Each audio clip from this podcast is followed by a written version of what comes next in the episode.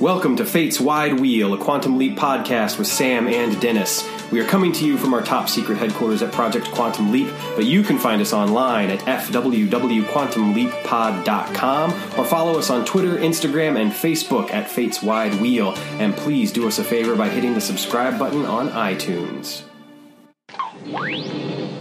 Hello, everybody. Hello, hello. Welcome to Fate's Wide Wheel. We're here at Project Quantum Leap in uh, beautiful, sunny, steamy, hot Chicago, Illinois. Yes. Uh, Dennis and I are joined by a very special guest. Uh, it's his birthday today. Uh, so thank you for joining us on your birthday. Dennis, it's Father's Day. Happy Father's Day. Thank you. Happy Father's Day. Soon to be Father's Well, Day to you you. I'm getting there. Um, but our guest today is um, dear friend of mine, uh, Lamont Hendricks. He's joining us from Los Angeles, California. Welcome to the show. Thank you, thank you. I'm glad to be here. It's a great time. So let's get into this week's episode Let's do it. Black on White on Fire. So this is Black on White on Fire, directed by Joe Napolitano uh, and written by Deborah Pratt. Obviously, neither one of those names are new to us. Directed episodes before, and Deborah, of course, has written episodes before. Um, the original air date was the 9th of November, 1990, and the leap date is August the 11th, 1965. And Sam has leapt into Ray Harper. Yes, in Watts, Los Angeles, California. Here we go with the TV guide description. Oh boy. There's black, there's white, and in between, there's a gray area, which is where Sam, Scott Bakula, lands as a black medical student with a white fiancee in racially tense Watts in 1965. Well, That's it. That's all they said. That's all they said. Th- this is just like the TV guide blurb uh, from from way back in the day. yeah. I guess for most of you, that would be what you're used to, like just a little bit, just to kind of get you jumping into it. Yeah, a little a little punny. Yeah. Uh, yeah. Some of them get really punny, and and some yeah. There's black, there's white, there's gray. Uh, I don't know if it, it's a pun, but there's black, there's white, and in between there's a gray area, which is where Sam lands. Yeah, it's kind of yeah Yeah. yeah. Little, little, little punny. Uh, but yeah, so Sam uh, leaps in, and like a lot of episodes, we get much of a longer introduction than we do from the from the previous leap out from last week's episode. Yes. Um, so uh, Sam is, is laying down. We're in an outdoor setting. We're not quite sure where we're at. Uh, but a uh, uh, a blonde woman curls up to him um, and just says, "You're not allowed to think about anything else but me, except for maybe medical school." They have a couple kisses. They make out a little bit, um, and then we cut away to we see three black men approaching them, and Yeah. they look like they are not happy, and they yeah they don't look like they have good intentions. Uh, I think one of them says, uh, "Take them any way you want." Papa Ray, I think that's the line. Sam, yeah, Sam jumps up to Sam jumps up to defend. Uh, the woman lets out a scream, and and we go to opening credits. yeah. Yeah, no oh boy in this episode. Nah. There is not a oh boy to be heard in this episode. I, I'm okay with that. Is that a catchphrase? Yeah, it is. So, uh, as our listeners may know, generally a lot of our special guests are seeing the show for the first time. So, Lamont, this is the first time you've ever seen Quantum Leap, right? Yeah, it was, it was the first episode ever. Yeah. So there is a tradition that when he leaps in, uh, just as sort of symbolic of the fish out of water nature of a lot of this, that something happens and his response, his exclamation, is usually "Oh boy." Um, i- there's been some variations. One time he leapt into a rabbi, and when he realized that he was having to actually give the the service, he uh, says "Oy vey." So, but there's usually some kind of yeah exclamation of "Oh boy," and it doesn't always happen at the very beginning of the episode. Sometimes it happens internally, a but uh, Yeah. in general, yeah, it's something you see in the first like five seconds. Yeah. So uh, the lack of oh boy is kind of symbolic because uh, that is very unlike an episode of Quantum Leap. And this episode is very unlike most episodes Yeah, without of, a doubt. of Quantum Leap. Um, it's kind of an outlier. Oh. Also, I was thinking if he called, if he accidentally called one of them a boy, that would get real dark really quick. Yes, it would. Okay. yeah. like, Yeah. I mean, that, but I guess I mean they would see him as oh yeah, so I guess it wouldn't really matter so much. But yeah, maybe that's why they didn't want to do that. Right. Oh, I never thought Um. Okay. So it's it's interesting to know, and Lamont, this is stuff that you might not know, um, just going into the production. But Deborah Pratt, who is the writer of the episode, um, is a person of color, and she was married uh, while she wrote this episode to a white man, um, who's actually the creator and producer of Quantum Leap, uh, Donald Bellisario. And she's written a couple of episodes prior to this uh, that definitely have to do. Um, with social injustice. Um, one of her first episodes is set in the 50s, and, and Sam leaps into a black man who's a chauffeur for a white woman. oh, is that why he says I'm black again? Yeah, yeah. Uh, and then another episode, he, he leaps into a lawyer who's defending um, a black woman defendant for killing a white man. Uh, so this is definitely sort of. I, I don't want to say familiar ground because the episode is very different from other Quantum Leap episodes and even those episodes, but this is certainly um, easy to imagine that she would have written the episode. Sure. And she certainly felt like she had something to say with the episode, um, not only from her own personal experiences being a, a black woman married to a white man, but in general wanting to make sure that people hadn't forgotten. Because it was almost 25 years to the day um, when this episode would have been shot, or shortly after would you know would have been being shot. Shortly after 25 years, Yeah, and um, and then aired shortly after the 25th anniversary of the Watts riots as well. Um, so yeah, so that was just kind of a little bit of a little background on Deborah Pratt, on the writer, uh, and kind of where she's coming from. But Dennis made a comment um, last week before we even did this about how this episode almost felt like it was just a script that Deborah Pratt wanted to write, as opposed to an episode of Quantum Leap. Yeah, it, it feels very much like. Yeah, it, it feels like it feels like a, story that she just like inserted Sam and Al into and turned it into a quantum leap story. Right, because you're. It could. It could have been. It could have been. I mean, ultimately, it feels like if Sam and Al weren't in it, then it would still be the exact same story. It just he wouldn't have so much.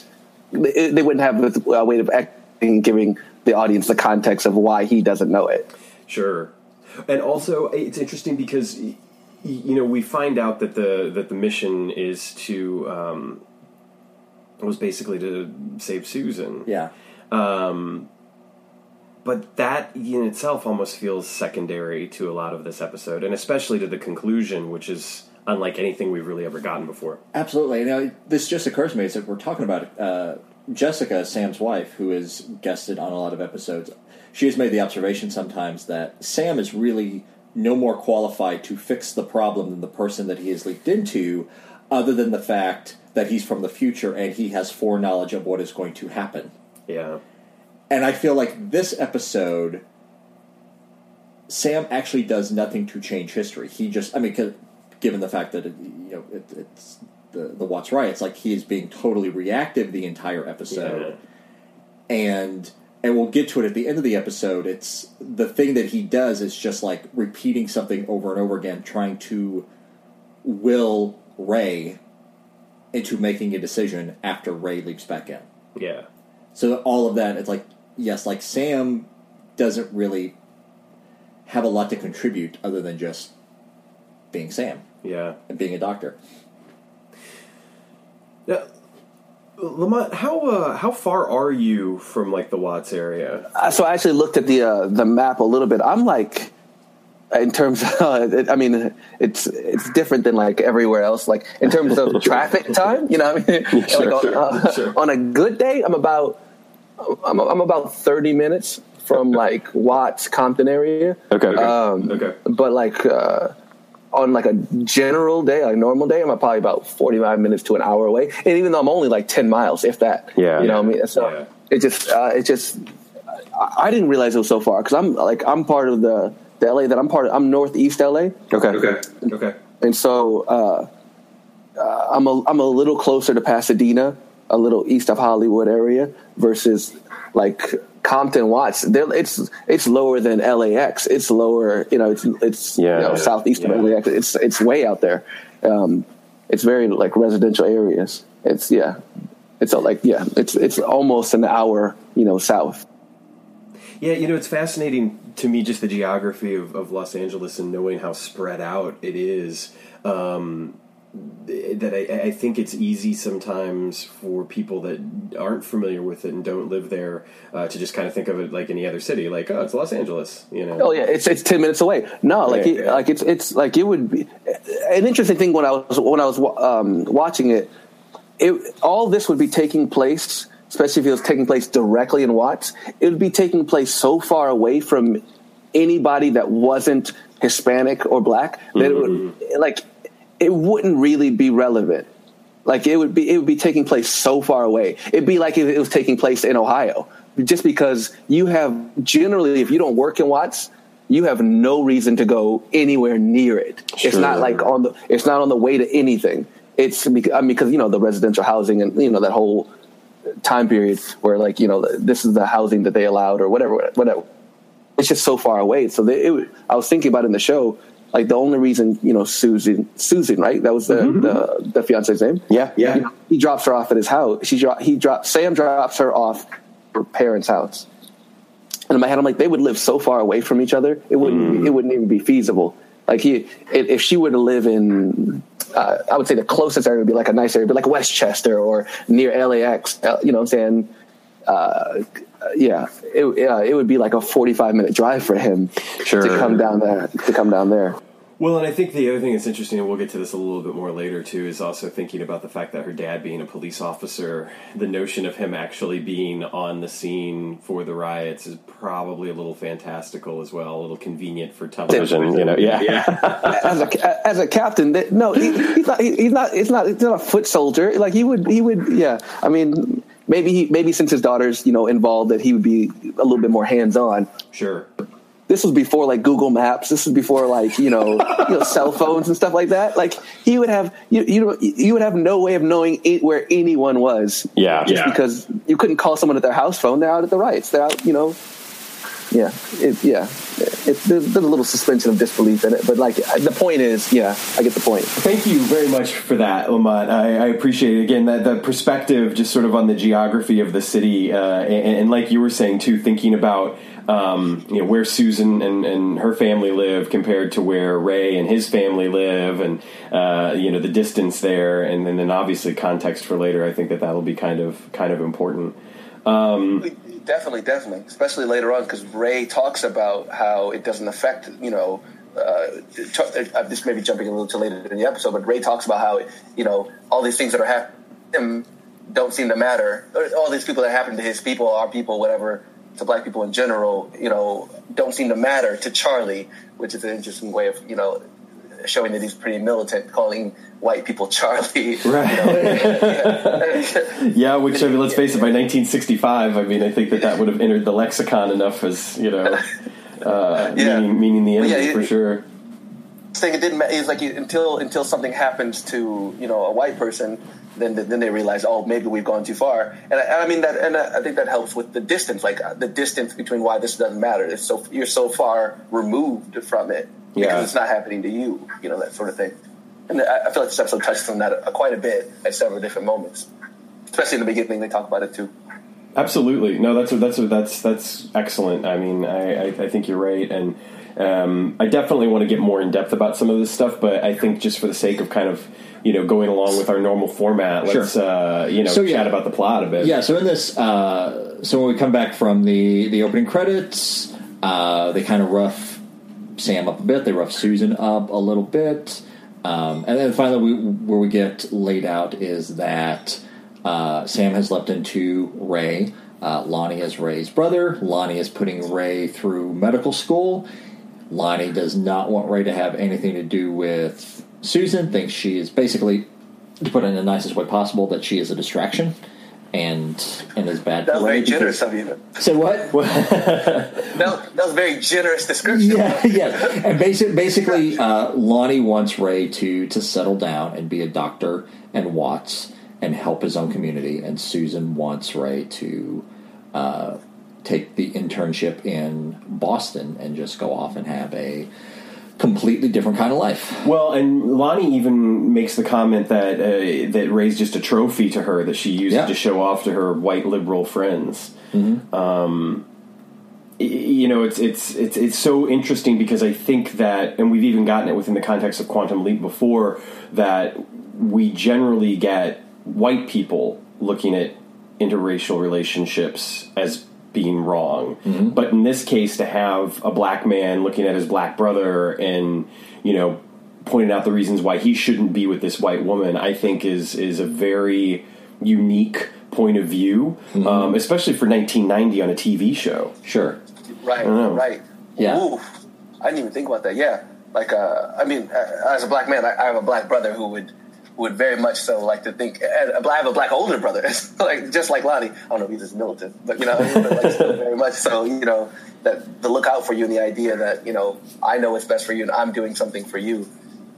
So and, and they, they do a very good job of in the beginning establishing that that's Ronnie's goal is to look out for him in his best way, like uh, and, and like opposed to making it about something else. He's ultimately like, no, Ronnie would do best doing being a doctor for his people, and and he feels that he, he, I feel like when you watch it, he doesn't feel like Susan is a bad person or that he hates her because of who she is. He hates her for what he thinks she wants and, and what mm. she th- what he thinks she'll do to his brother, opposed to oh she's white, so I just hate her in general. I'm sure there's a little bit of that, Sure. but it's it seems it seems you know conception. I mean, not a conception. Uh, what, oh, what's the word I'm looking for? Uh, goodness gracious. Um, His perception of of Susan. of her goal. Yeah. Yeah, yeah, yeah, yeah. I, you know, I think that that's one of the things that we can say again and again about this script too, and about how strong the script is, is that the conflict between what these characters want, and even more importantly, what they think the other characters want. And and, and, and you know, I, I think you're spot on with that, Lamont, because i i again, this this script is, is really really tight and holds together really well. Um, and sure, there are some things that maybe get manufactured a little for drama's sake, like we were talking about when it comes to the geography or whatever. Um, Yeah. But but I think that when it comes to the, the characters and the people, which is the most important thing about any script, um, there's some really really nice conflicts, and they're set up so well right off the bat. And and like you say, Lonnie, it, you know, believes that Susan is just using Ray, um, and I think that you're right. It's not necessarily that he just doesn't like her because he's white. That there's more to it than that, and and even more importantly, he's just being protective of his brother. Yeah. Yeah. Yeah. It may also be worth noting is, um, you know, the Quantum Leap, the era that it was on, it did not shy away from using the N word. Yeah, This is this is one episode where the only people you hear saying it are black people. yeah, Uh, whereas in other episodes, where like you know Sam leaped into you know uh, you know a black man in the 1950s, and there he leaps into an episode where he uh, he is just getting inducted to the KKK as he leaps in, and so there are a lot of episodes where where white people throw the word out pretty pretty flagrantly. Um, and it's interesting to note in this context because we're in an era right now where uh, you know the feeling is like you should not say that word absolutely at all, even if it's in a historically accurate Context. e- e- yeah. e- context, like even in a piece of art like this. Um, so it's just interesting to note that, uh, yeah, we hear that word thrown around a lot Yeah. in this episode.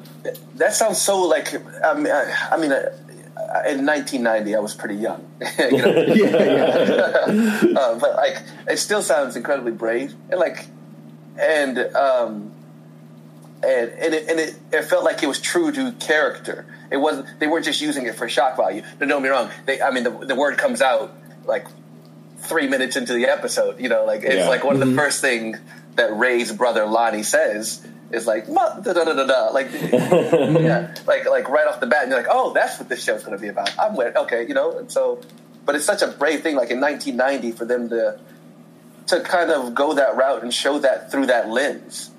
Like, I imagine you didn't have too many shows. I don't know. I, I feel like it was a lot more common because, like, you know, you you also had like miniseries like North and South and and Roots. Uh, there was a there was another TV miniseries that was really popular at the time, and it, you know, it, it's kind of been forgotten now, but it was called Chiefs, and it took place like over three generations in a southern town. And I feel like Oh, I no. feel like the the word was thrown around a lot in Yeah. that miniseries as well. Um, so I feel like the word was used a lot more commonly, Right. like when accurate in the time. Right. Yeah. Okay. Well, uh, just out of curiosity, so when we when we did, um, uh, um, oh god, Color of Truth. Color- mhm. yeah. when we were, we were doing that episode, that's the first episode where the, the word gets used, and our guest um, Christopher, Chris, Chris, I called him Christopher for the first few episodes. He's like, just call me Chris. But anyway, uh, our guest Chris at the time, um, who was a black man, he, you, you know, obviously was not a fan of the word being used, um, but took it a little bit more like he, you know he was able to make fun of it. Um, you know like like of course here's just this racist scumbag you know who's going to drop an n bomb on me or whatever. So i'm curious lamont you know being a black man we didn't we didn't say that to anybody you know whatever but but being that you are indeed a black man what i mean the, the way that the word is used in this episode you know is different than how it's been used in other episodes and how it will be used in other episodes. Um, how, I mean, how did it land on you to to, to hear it in, in the context? So, so normally, I mean, I'm so used to it being used as you know a white guy saying it to kind of like lower somebody or something like that, and and uh, or you know, or like you know, like as this insult or this derogatory, heavy derogatory thing, and but in reality, like, and and, I, and but no one's ever said that to me. No, no one's been that brave. No one's no one's ever been like, you're you're blah blah blah blah, because the reaction uh, would generally not be that great. Yeah. but like. I've had many, many a black dude, my brother, my, my, my own damn brother, you know, often says, "Nigga, you gotta da da da da," like as a as a as a way of like, yes, still, it's it's almost it's almost like a humbling word or or like a, an attention getter. Like the next words I'm going to say are important, so I'm going to say this to get your attention. Sure. Uh, Like and so, but it, it felt real because in reality, that is such um, that is how it's used still. Yeah. Like. Uh, like uh, I, I mean, I even find myself saying it every once in a while. Like when I'm talking to another black guy, and and uh, you know, normally in a joke, you know, like but like you know when they do something that I consider like silly, you know, what I mean, like man, if you don't, da da da da, you know, and so, um, uh, or you know, whenever they do something ri- ridiculous in public, and I'm like, we all here in public, you're making us all look bad. Normally, something like that, and so like it's but it's, it's still true. Like it's still used in that way, exactly how that uh, Lonnie says it to Ray, as in like basically he says, you know, it, inward break. If you don't pay attention and wake up, you know, something like that, almost as in letting know, look, this is what you're look, acting like right now. I need you to focus up and be better. And and it's still used in that such a way, but normally it doesn't have any. It's not such a a negative, like a, it's, it's not such a negative connotation. It's just more of a. It's almost like a throwaway line now, and and and it felt like that with him. It didn't feel like it was some racial heavy overtones. It didn't feel like it was a way of establishing. Okay, here this guy said the n word, so we, so now everyone knows he's racist. Just so we're clear, like we don't have to give a backstory. We can just have him say the word. Yeah. And Yes, and every- the shorthand, everyone gets yeah. it. which And- is yeah, which is exactly how it is in Color of Truth, and that's what kind of what Chris commented on too. Is it's just sort of like, oh yeah, here's this Yeah. racist bastard here. Like it's like that's all that needs to happen. I know, I know where he's coming from now. Um, right. Yeah, that's that is that is really interesting though because I, I, I think for me it's always been a word that has felt very like poisonous and and so um, you know obviously I've never like if I hear if I hear a black man using it I'm never going to judge at all you know what I mean I might not necessarily like the word in any context but I'm sure as hell not going to be like well you shouldn't say that word sir uh, but but but I think it's uh, it's interesting to, to hear it in the you know the notion of it, it, to it's like an intention getter. You know, it's like what I'm about to say is important. You know, and you need to hear this. Um, you know, or, or or you're you know you're acting like. Uh, you're, you're you're acting in a certain way or something like that. So it's interesting, again, in the, especially in the context of this episode, with the relationship between Lonnie and Ray, and it getting used by Lonnie as much as it does, and and and he clearly wants and needs to have Ray's attention. You know? Sure. Right. It, it's almost it's almost like I, I'm, as I'm thinking about it, it's almost like if I was saying Sam, listen, da da da da, or like Sam, you're being about like it's almost like saying someone's name. Mm-hmm. Like if we're talking in a group setting, generally I'm talking to everyone, but the second someone says your specific name, you're like, oh, da da da. Almost like if you're talking with like your your like your wife or loved one or your girlfriend. Most time you don't actually call them by their name. Most times, babe, boo, da da da da da. Right. Sure. Girl. Yeah. You know what I mean? you know whatever the, whatever context is. But the, the second they say your name, you're like, oh wait, this is serious. Yeah. Or or I did something wrong. But Sure. you know, Yeah. it's Or if- generally used in the same context. Yeah. Or if they say your first and middle name. Yeah. Oh man. I had a sibling use that on me in a conversation the other day on the phone, and it did no. not it did not go well. Anyway, uh, important to note in the also in the scene, we uh, the other two men that we meet are uh, Ray, or Ray is the the, the man Sam that, is that Sam looking leads to, you to, uh, Papa D and BB.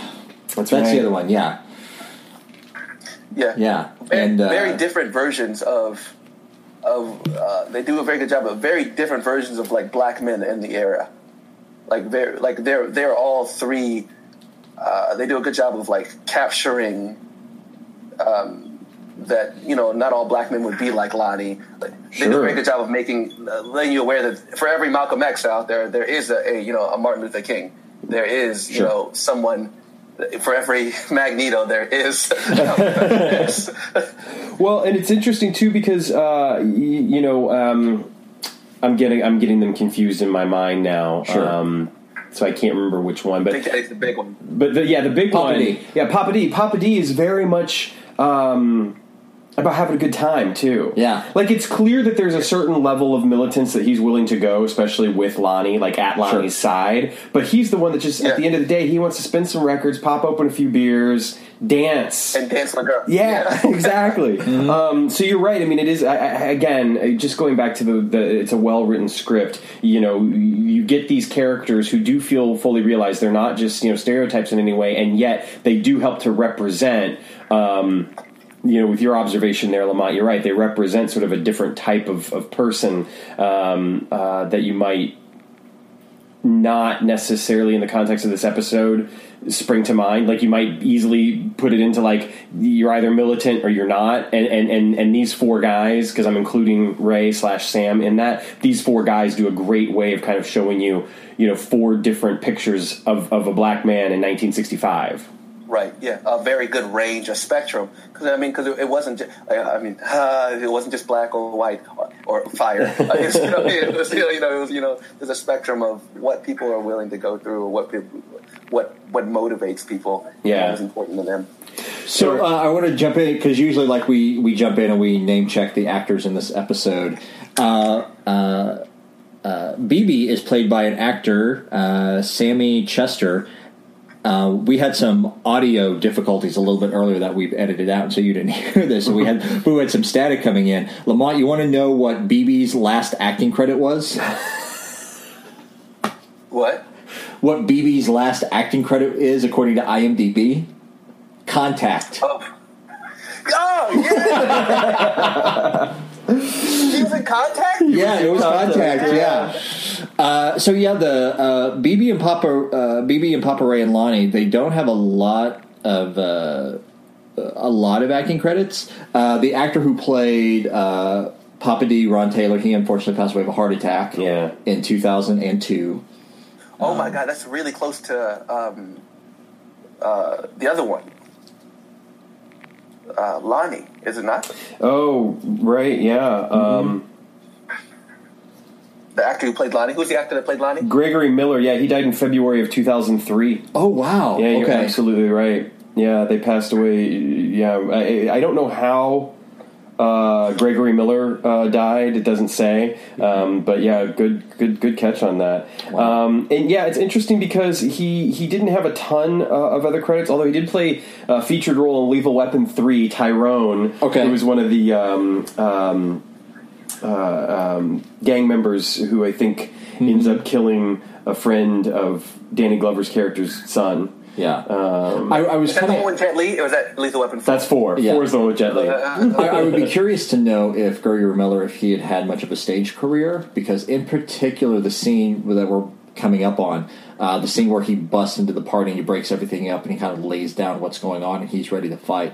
He gives such a fantastic theatrical performance in that scene. Yeah. Uh, I was just wondering. I was just wondering like what what he had done on stage. No, I think it's. I mean, that's. I think it's more than possible. Probably even likely. You know. Sure. Yeah. Speaking of which, wh- wh- so where are we? What happens next now? So so now we're cutting to uh, yeah, yeah we're we're just we just covered the first scene so far. so Sam is going to drop uh, Susan off at home. at, at home. Uh, it- it's important to note that there's a lot of stock footage mixed in with this episode, which is uh, if there's any episode where it's most appropriate, it's, Yeah, it's this episode. It feels very intentional, very deliberate, Oh, and God, not yeah. and not like in some episodes you get the uh, notion that they're trying to make it match up. Like for instance, in uh, Disco Inferno, when he's you know, doing the Sure, stunt, yeah. you know, with the earthquake stunt and everything, it's like they they want you to think that he's on that set, and it's Yeah. like eh, okay, well, this yeah. isn't you know this is not real. But in this one, it, it, it yeah, it makes it feel very deliberate, as saying we're showing you what Watts was like in 1965. Yeah. you know, with a conscious or LA in general, yeah. yeah. Um, yeah. So we get to meet uh, we get to meet Captain Brewster, Yeah. played by none other than Marc Alaimo, and I have to uh, you know do some Deep Space Nine fanboy geeking out here. Because Marc Alaimo would go on to play Gul Dukat in Star Trek Deep Space Nine, the finest iteration of all Star Treks. Uh, bold claim. and Gul Dukat, of course, would end up being um, kind of the the main villain, you know, thematically speaking for the show. In fact, so much so that by the in the in the series finale, full spoilers here ahead, he takes Oh, on he's the, he's the literal like personification of evil that Ben Sisko, played by Avery Brooks, has to fight. um, okay. So it's uh, yeah, and, and he's he's brilliant in in Deep Space Nine. He's very good here. I mean, you know, and he's such a unique looking guy. And the thing is, he's got that long neck, which is one of the reasons why they cast him as a Cardassian in uh, in Star Trek. Um, but yeah, he does he does a remarkable job here. It's interesting. He is like a human Cardassian. yeah, totally. Um, yeah, I'm, I'm, I'm, I'm going to be the, the, the, the bearer of bad news. Is er, do, are you guys saying Kardashian?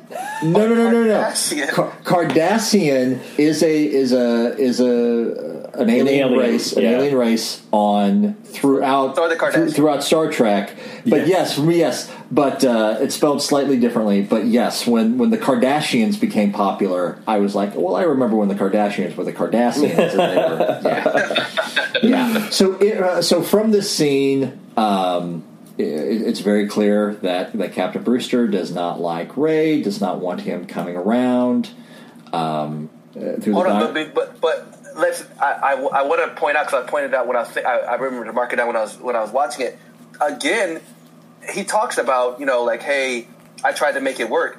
I, again, I don't think it, it, For me, it didn't feel like he didn't like him because he was black. It wasn't that he didn't like him because he was black. He didn't like him because what it meant that he was black, which is a little bit different. There's a there's a difference between the two. Yeah. Because he, he talks about he's like you know I tried to make it work, but I'm worried about ultimately he was worried about what that would mean for his daughter.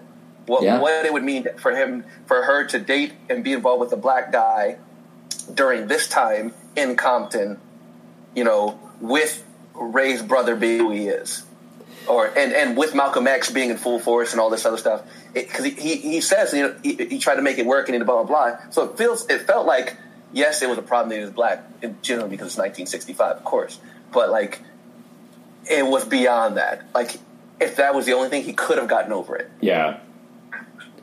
I, I think you're absolutely right, and I think it is fascinating because you do get the genuine sense that I, I, there are certainly characters that you feel we don't encounter. We don't encounter anyone in this episode that is just a white person, rather that is just out and out racist.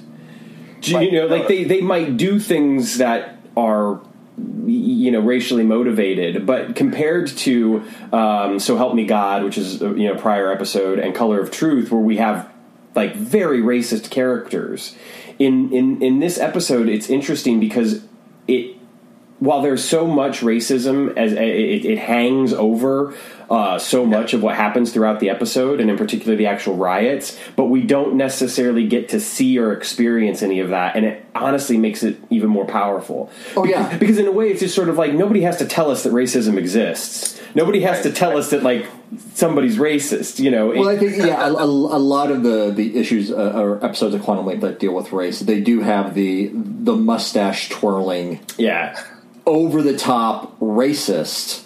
Uh, but in this episode, uh, Susan's dad is the closest that you come to it because, but he's the he's the one.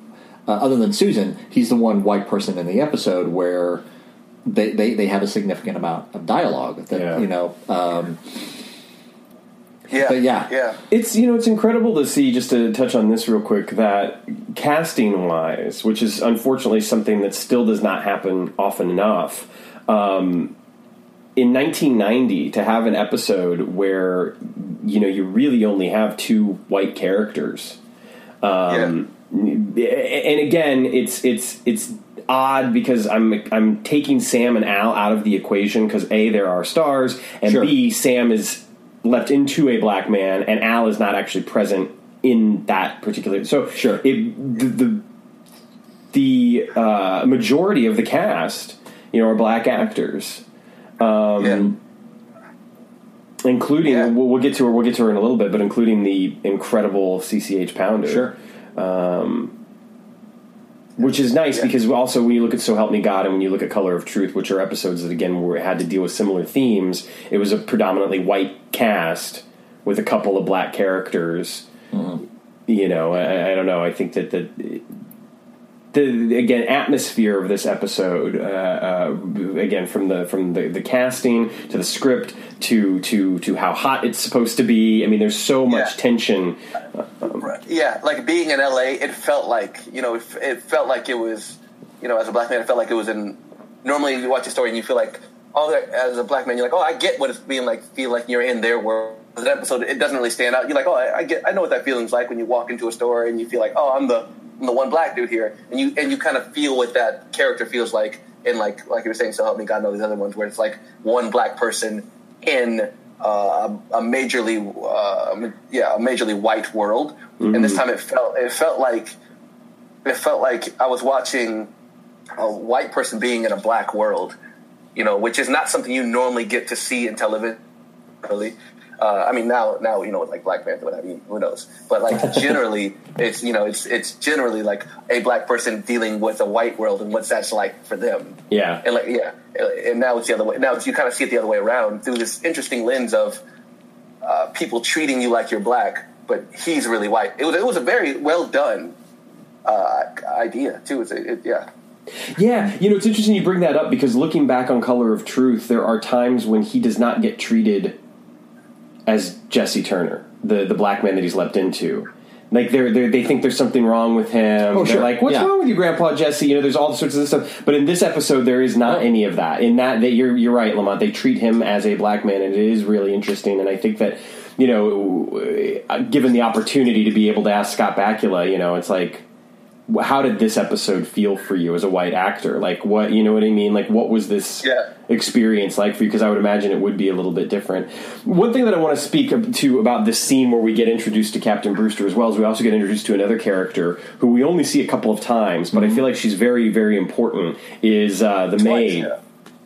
Yeah, um. I don't know if her name is ever actually mentioned in the script. On IMDb, it's credited as Maddie. Is the character's name, uh, played by Montrose Higgins. Um, she unfortunately did she say passed. name once. Yeah, Yeah, she passed away in uh, 2012.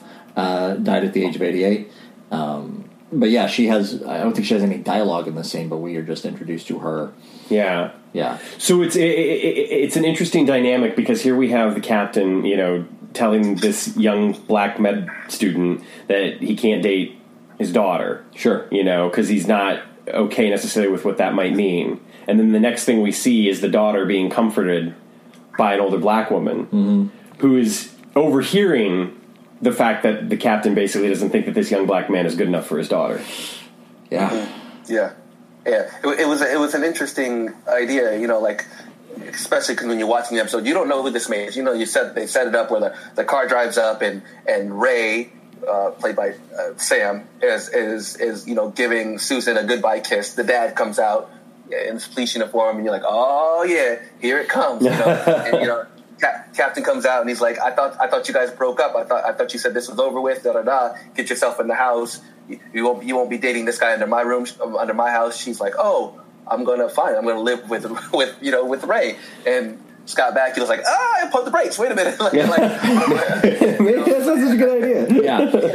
Let, let's let's talk about this for a little bit, and then you have a little bit of that, and then that little conflict, and they have a they work that out, and then she goes in the house, and before she goes in the house, she's like, you know, the only thing different you know, which which is a, I think a very important thing. And she kind of says this as a line to him to remember because she knows the dad and Ray are going to have a conversation when she leaves. It's the kind of thing for him to remember that the whole thing is like, hey, the only difference between you two is the color of your skin. And then she goes in the house and gets comforted by this black uh, maid or nanny or or um, or uh, uh, housekeeper, know, housekeeper or something. Yeah. Uh, definitely in the in the in the costume of the help you know, mm-hmm. and, and and she, but it seems like she's more of like a, a family member because the way that you know uh, Susan treats her and such.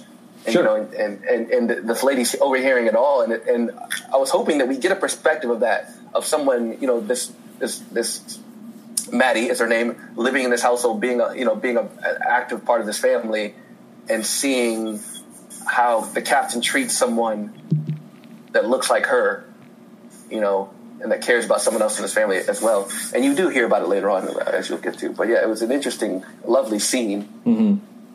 And, and, and which the captain was completely motivated in terms of like, I'm worried about what'll happen when the people in your life decide that they, you know, uh, that they want to hurt my daughter and you won't be able to stop them. What, what happens when that happens? Because you're like, oh, I would never hurt her. Sam says, Sam or Ray yeah. Can we call him Sam? Can we call him Sam Ray or or or, or, or Racem? Uh, Racem. we shouldn't call him Racem, but we probably shouldn't call him Racem. yeah, yeah. you know, where, where, he's like, "I would never hurt your daughter," and the dad's like, "I'm not worried about you. I'm worried about everyone else." Yeah. And which is which is like you know kind of sets up the story of this, of mm. the next scenes, the next you know where we're going. Sure. In the story. Sure. So next scene, speaking of, we are we are in Watts. Sam is pulling up in front of Ray's home. This is where we see Al for the first time in the episode. Uh, this is where we get the line that Lamont that you referenced earlier, like I'm I'm black again, um, and, and and Al says I can I can see that, and and, and so we we kind of get uh, you know Al drops that you know what's the line you know California is about as far to the left you can go without leaving the country but you still run into a lot of racism and bigotry. And and this is where he drops that the, riots are about to start. Sam thinks that you know uh, maybe that's a possibility. That that's why he's here to stop the riots. And, and Al says that that they've already started. That they've already really. started. And so for so for historical note, um, Lamont, how familiar are you with with the riots? Uh, uh, until this episode, until until you even mentioned it, completely ignorant. Okay. Complete, completely. I mean, uh, I generally know about some of the riots, and only uh, some of the minor ones. You know, I, I, talked about earlier about how we seem to riot every time the city wins a championship, which you know we. We've been we've had a drought. I mean, the Kings. I mean, there's not enough hockey fans to really do any damage, but we we, we did some work when the Kings won. And uh, you know, and, and now and now I'm not necessarily a Lakers fan, but if the Lakers, you know, make it to the playoffs, I'm sure we're going to destroy everything because it's been so long, you know. But like, the, normally the riots in LA happen anytime they win a championship, and they kind of destroy the city a little bit. But like, I know that you know the the, the '90s riots, yeah, and the Rodney Kings and such, and but like these riots in Compton. I, I did not know anything about, and like after the re, after you know watching this episode, I looked and there's so much information about it, so much, you know, and they were factual. Like it, it wasn't the the um the the quantum didn't didn't didn't kind of gloss over the details. No, they were they were, it did a very good job of like okay painting the picture. You know, that uh, this is what happened. There's a lot of people. Nah, man, you can't stop it. Earlier, I was saying because you know Sam says I want to stop it, and and I was like uh, you can't stop it. Uh, you know, this guy's already been arrested, and that's the inciting incident. Right. He's like, oh well, maybe I can you know stop him from getting arrested. He's like, no, you have to go back and stop the first black guy getting beat by the cops. You have to you have to go back and stop, you know, the first time a child. You have to stop all first time someone didn't get a job because of the color of the skin. Yeah. And I, I didn't know Al before this episode, so it was a very interesting to hear him, you know, being so woke. You know what I mean? Like, nah, man. Sure. Sure, yeah. I, yeah, it's interesting because Al is definitely not woke in other ways. It- it- it's it's interesting to note because like they, they tend to use Al as a character. He's very flexible, like from script to script, like whatever he needs to be. Like the last episode, you know, he was a very lecherous peeping tom womanizer in Miss Deep South. uh, episodes that do have to deal with race, he does. You know, he is the woke one. Yeah. Uh, to kind of inform, you know, to bring a more realistic perspective to to Sam because Sam sometimes is, is like so over the top idealistic about things. Okay. Um, And also because they they don't really touch on it in this episode, but Sam also has partial amnesia uh, from having from from time traveling, and so a lot of times Al is just there, like he is just like filling him in on historical details that Sam simply cannot remember. yeah. Uh, so Yeah. yes, in this episode we we get woke Al. Yeah, and speaking of some of those historical details, uh, I, I you know I, I just want to because I think I know where you're going to start. One of the things that's interesting um, to preface what Dennis is going to say uh, is that you know Los Angeles had basically gone from being a city that had a you know four percent black population to about fifteen percent within the span of about ten or fifteen years, um, and and it went from having about sixty thousand uh, African Americans living there to to you know like 350, 400,000 in a small uh, amount of time. Unfortunately, the way that Los Angeles decided to deal with this is is by uh, segregating them, um, and and that uh, created a lot of tension. And of course, most of the police officers who were policing these segregated areas were white, and there were definite, um, y- y- you know, instances of police brutality, uh, and, and it had been simmering for a while, but things kind of came to a head when. Yeah. Yeah. So I mean, yeah, I, um, I was going to note like later on, like exactly like the the um, the incident that kicked it off, which Al names drop, is that uh, uh, uh, a young man, 21 years old, by the name of Marquette Frye, um, African American. Uh, he was uh, pulled over for reckless driving. Uh, an argument escalated into a fight with the police. Um, his mom came to her mom. His mom came to intervene.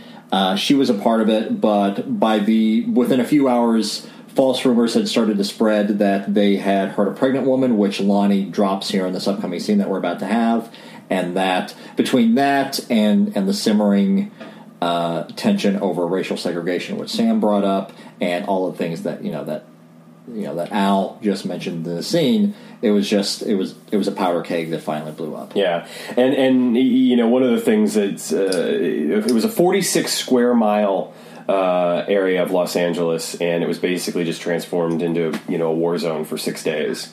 Um, and you know buildings were burned, um, people were injured, people were killed. Thirty-four people died. Uh, I, you know, over a thousand people uh, were injured. There were you know three thousand plus arrests out of it. Um, the, I, there are numbers out there on property damage and that sort of thing. Sure. Um, so, two quick things before we before we start jumping forward uh, that I do want to note is that again, at the time that Deborah Pratt was writing this episode, there had not been anything like this, you know, for the better part of those 25 years. I mean, yes, there had been riots, you know, in, in the 60s and, and later and stuff like that, but there hadn't been anything quite of this nature, this this big. Uh, Scale, and, yeah. and she, you know, didn't want people to forget.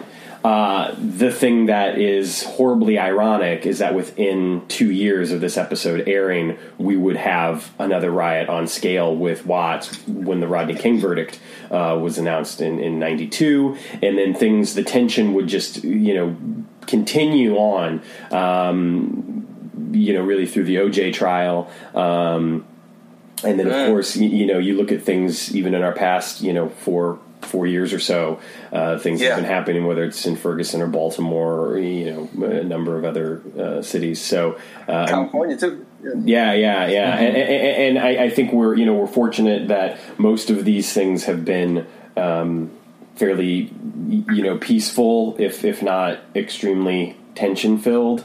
um, but certainly nothing you know on the scale of this or, or the Rodney King riots. But um, yeah, it, con, you know, contextually, the episode today speaks very loudly. Um, you know, and, and I, I think that that's fascinating because in some ways, I wonder if it almost speaks more loudly today than it did in 1990. Absolutely. I, I, I, I, I mean, I only have one side of viewing this because I, I, didn't get to view it in 1990s. You, uh, Dennis said you, you viewed it live, you know, when it came on. But, um, I mean, I viewed it now, and it is still pretty dang powerful and relevant today. Yeah. You know, uh, um, I'm like watching this episode, even like even as it builds, like you know, 15, 20 minutes in, and you're you're sitting there, you're like, oh man, how is this going to work out? How is this? Yeah. And which which is especially now, like you think about those things, those issues now when you you know when you when you hear about so many things in news, and you're like, oh man, how is this going to work out? Yeah. You know, it's it's it's still the same feeling, and and and uh, and Quantum does a great job not not not glossing over it. Like they, they it, it kind of takes this head on, and and and and and, and give us some realism, like realistic realistic life. Uh, I mean, they, they have some dramatic moments where you're like, oh, I don't know if that makes that decision, but but for the sake of the story, yeah, yeah, but yeah, Yeah, without a doubt. So, uh, so yeah, so Sam uh, pulls up. He and Al have this conversation, and then we get one of these things that happens in some episodes in Quantum Leap that I don't care for, where Sam starts talking about himself in the first person in relation to the person that he's leaped into, and his relationship. Oftentimes, it's a relationship with another woman, and we get this like like. You're talking about Ray, right? You're not talking about you and Susan. You're talking about Ray and Susan. You, you know this exchange I'm Yeah, talking yeah, about? Yes. yeah. Yeah, and I'm just yeah, and I'm just kind of like, uh, I hate when they go down this road. Uh, Well, I, I think the the thing that makes it odd is that there is a moment where Al's reaction to it almost makes it seem like Nailed it. falling for her, nailed it. and that Yeah. that that That's the thing. Yeah. that's the thing. That it's it's like it's like no, right. yeah. We don't need that. We don't need that. Like, there's an episode that does not need a romantic subplot.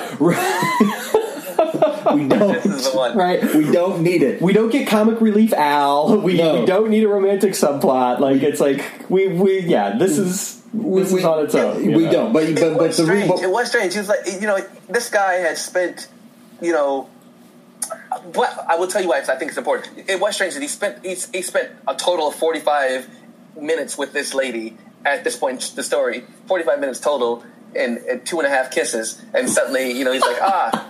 And, and now this guy that knows him really well is like, oh yeah, oh yeah, you're in, you're in over your heels, aren't you? You're gonna propose tomorrow. I'm like, no, uh, uh, like how does that work out? Even in movies, that's still too quick. Right. But I, I think the, I think why that's important. I think maybe why they put that in is because to show how much because and even Sam says it in the in the in the show. He's like, dude, she loves me so much that it makes me feel like I'm part of this too. Like he, he like how much she loves him, which is kind of important to, to show that. It we- may for a second believe Lonnie when he says, "Oh, she, you're just a trophy to her. You're just Sure. something to you know to, to to to kind of to show off to her friends." And like it's important. I think that that when he's like, "No, she loves me so much that I feel like I'm involved with this. This she would never leave. I'm she so in love with me. Blah blah blah." And then he felt it himself. She brought that out of him, and he'd only been around for 45 minutes. So imagine what Ray must feel like.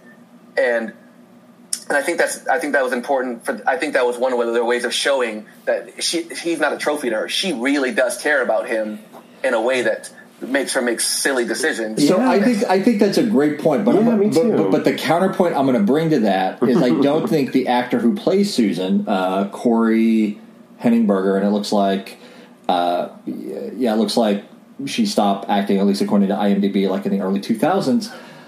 I don't think she brings that. I don't get that sense off of her. Like if I have to take a side between truly loves Ray or looks at him more for a trophy, I'm leaning more towards kind of looks at Ray more as a trophy. You know, I, it's interesting because I can understand where that comes from, and I don't completely disagree. I, I, I, I'm not sold, but I think the thing is, I'm not sold either way because part of me also thinks that there's a certain effortless comfortability that she has around him. She seems very unfiltered around him, and you're only like that around people that you are not only comfortable with but hugely love you know? And it doesn't always have to be romantic love. It can be like a friendship love or something like that. And it doesn't always take a lot of time you know? Or you don't even have to be around somebody a lot or whatever. I mean i hell i even think i could say this about lamont. It's like he and i might go months without seeing one another but you know we get in the same room you know or, or on google hangouts and we got the same Google Hangout. and i'm pretty you know I- i'm pretty i'm pretty unfiltered around yeah, him. it was just like MySpace ten years ago. and there's whatever happened to Tom. Um, yeah. but but I, but I, so so I guess for me is that yeah I think that your point is valid and I'm not willing to necessarily say either either or at this particular point in time but I do think that there's enough for me to buy that she does love him based off of the way that they're when they are around one another she seems very unfiltered she seems very much not necessarily always relaxed, but certainly Sure. you know willing to kind of like give as good as she gets, willing to just you know say whatever's on her mind. You know, she does feel very liberated in a lot of ways. Even you know, even for a woman living in 1965, there's definitely something about her that's like, I know what I want. I'm going to tell you exactly how I'm going to get it, and I'm going to tell you what I think you should do about it too. You know, and and and so eh, she's she's not perfect, and I totally agree. But but I but I just to offer the counterpoint, there Sure, were instances yeah. where I thought, eh, okay, you know, Okay, yeah, fair point. yeah, and she's she's she's a little bit. She's not like a. Um, she's for the most part pretty strong. And I, normally, when someone says strong, and, and like I'm talking about a female or a woman, and, and, I- or in a, in a character Yeah. point of view, that you immediately think to like Wonder Woman. You're like, oh, she's strong and she kicks ass. You know. In reality, no. This this lady decided to make her her her, her oh we're skipping it she decides to do a lot of things to put herself in danger mortal danger not just general danger to just to be around this guy during this tough moments she also um Oh no, and uh, you know, uh, she she gets. Uh, you mentioned earlier, like the first five seconds of the TV show, she gets roughed up a little bit yeah. and and and it doesn't seem like it's the first time just for being around him. And uh, I know maybe she's a masochist; she just loves that you know that listening. But she's, she goes through a, she goes through a lot to be in his presence. Yeah. Now she does. She does have a moment later on that we'll get to that I do that that does is a little troubling, you know. And I think Yeah. Dennis will, will will be happy about that moment. not, not, not happy, but, not yeah, happy, we're looking but at each other across the table like, yes, yes, I know that moment. so so anyway, um, oh, go ahead, sorry, and, Lamont. and she also, but she also does kind of want him to to leave. yes. which which is which is which does lend lend itself to Dennis's line of thinking that she's also like you know you can't be great unless you're out of you know unless you leave like uh, unless you leave Watts but, but if you think about it let's go from Watts to Boston right because that, that's where he he may be able to go to be- continue being a doctor that's the option of let's going from a hugely black dominant area to a the most white Irish area outside of Dublin. You know, like, like go from Yeah, yeah. like, yeah. like, no, it, there is a little there's a little bit of like okay, you know, uh, I, I, I I get it, you're comfortable here, but I would be more comfortable, and you could be your best self if you were around people like me. You know, like it, like it does have that feel. Sure. No, that's a really great point, and I think it does reinforce sort of what I was talking earlier about the script and, and, and the way that we've got these multi-layered conflicts. And it's not necessarily all about what somebody wants from someone else, but it's also about what they want for the other person. I mean, you look at you look at like kind of our, our big four characters here: Sam, Captain Brewster, Susan, and Lonnie, and just think about what each of them not only wants from the other, but what they want the other person to do. You know, and how it's in direct conflict with what the other person wants. And and, and again, I think that just just points to a really really strong. Well written script. Um, so now well. Al has uh, So, uh, so yeah, so uh, Al moves along. He just kind of fades out of the scene. Like, yeah. Oh, he's interrupted by uh, Papa D yeah coming out. time to party. Time to party. I love. I love that he calls Ray Doctor Moving Doo Doo. Yeah, he, he says if your MBA or your MDA will stand for moving doo doo. Where's the A? Like where's like, yeah, sure, sure. Yeah, uh, but they, yeah, we uh, we get into the party. We're introduced to Cherry, who is very interested. Yes. Uh, very interested. right? There's a there's a great moment that I that I jotted down. Like as they are dancing, there are two extras that dance into the frame in front of, of Scott Bakula and the actor who plays Cherry. Yeah. and it's so it's like they're not so much dancing as they are just like in dancing poses, just walking across the screen. It was just like very clear, like they were given the direction of just like, all right, move across the screen like you're dancing. And it's kind of awkward. You know, let's just take a quick second too to mention the music. Uh, I mean, this is another one of those episodes that kind of hits it out, hits it out of the park as far as music goes. Um, and I'm pretty sure, according to Matt's book, um, that we are extra grateful for the Blu-rays because on the DVDs, not all of these songs made it. So, Uh, yeah. uh, Lamont, real quick, just to fill you in on that, uh, when the DVDs were originally released for Quantum Leap, because of music rights, they cut a lot of the songs out of the episodes, including you some to? Crucial. nothing? Yeah, Uh, well, like like like like- public domain house music. yeah, that that kind of that kind of sounds like what it's supposed to be. yeah. Oh my god! Yeah, that would be it's- it's- terrible. So I, watching the episode, I'm singing along to the songs. Yeah. Yeah. So if, we get elevator music that sounds somewhat 1965 black, oh man, that'd be the worst. Oh yeah, it's it, it's pretty it's pretty horrid. I'm, I'm glad to say it's uh, uh I watched it the first time last week because originally we had planned to record this episode last week, but we had scheduling issues, so we're, we're recording uh, a week later. So I watched it last week on the Blu-ray. Music's there. I watched it this morning to refresh myself on Hulu. It's there on the it's there on Hulu as well. Nice, Yeah, nice. awesome. Uh, so yeah, so we get uh, you know, so basically Cherry wants some array.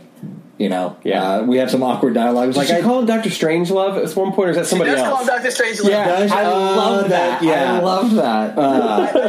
you know, it was pretty early in the morning for me, but I immediately got a little. I was like, oh. Whoa, yeah. yeah. And then uh, at, at this point, villain? all right. yeah. so we get some awkward dialogue where Sam, where, where we get some like uh, textbook classic clumsy Sam of just like, well, Susan really nice if you just met her, blah blah blah. Yeah. Uh, but this is when Lonnie busts in, and this is when the, the like the events of the episode really kick off. The riots are starting. Yeah. So everybody, you know, there's there's some fighting about you know you know what to do. Uh, Sam tries to stop it. It doesn't happen. Everybody rushes out of the party. Um, he run.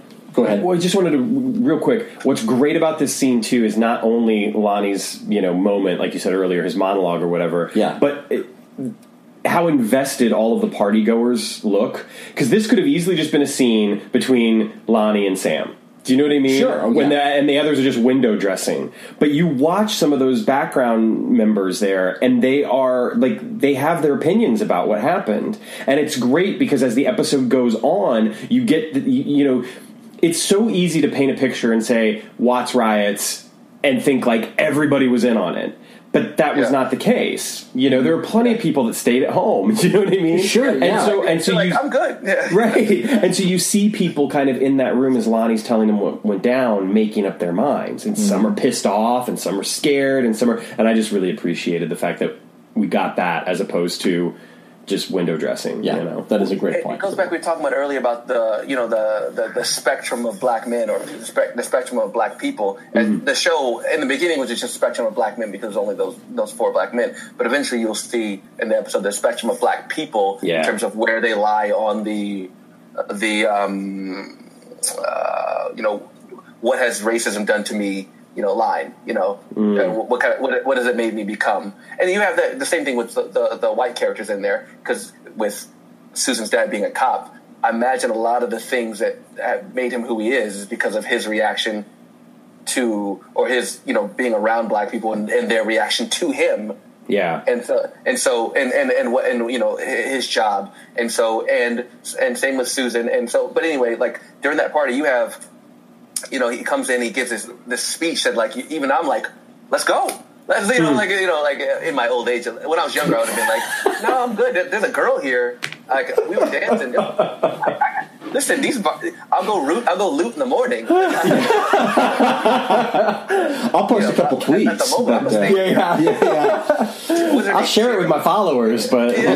yeah, yeah, yeah. Like, but like you know, but you have this, and you have you know Papa D. You know, like it's like, uh, man, if you have Sam. uh, Let's start. You have Sam. Like, you know, we should all just stay in. It's safer that way, guys. This we don't have to do this. Let's stay in and keep it safe. You know, and then you have you have Lonnie. No, and you and, and, and you- and you actually you have BB a little bit above it all. Yeah. BB's on the other end of the spectrum. Like, no, we got to go out there and take back our city. You know, and then you have Lonnie. Like, he, and Lonnie didn't. His his words isn't even. We need to go out there and take back our city. His his his words are more like, I'm angry. Are you angry? Is this a problem for you guys? BB is the one that offers the solution of let's go out there and fix this. Let's go do this. And and Papa D is also there like, okay, guys, wait a minute, maybe Sam has a point. And, eh, You know, and, and, you know, he's kind of challenged a bit, saying, you know, are you are you are you not angry? And Papa D's like, no, I'm angry, but people, it, it's it's a lot more danger for every other people if we go out there escalating. You know, what I mean, it's a Sure. it was a, it was a very good job of showing that not everyone's immediately like, damn it, let's go out there and you know fight cops. Some people are like, no, that doesn't sound like a smart decision. Like, that's, like you know, some a lot of them, some of them were like, oh yeah, let's go out and do it. I want to get you know you know, like you have a bit of a mob mentality going on, but there's some people there that, as Sam said earlier, had completely different motivations. As uh, if I'm being honest, you know, even I would be. You know, if I if I'm at a party, I've been drinking, having a good time, and someone comes in and says, "Oh, you know, they're they're they're rioting ten miles away." You know, I got a girl two feet away. Let's. Yes, And- yes. and, and and then and then let's go. You know, like you know, let's go teach these cops. Uh, you know, teach these. You know, the world that we, we mean business, and let's take back our streets. It's like it's a they, they had a very good job of showing. You know, what I mean, because listen, I was even I was riled up. I was angry, and I was you know motivated to. sure.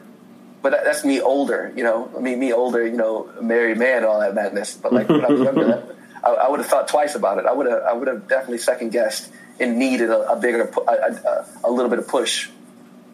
You know, to go out and participate. You know, Lamont, let me ask you a quick question. Um, I hope you don't mind me asking this or, or, or revealing this, but you, you mentioned that you're a married man. Um, Courtney's white.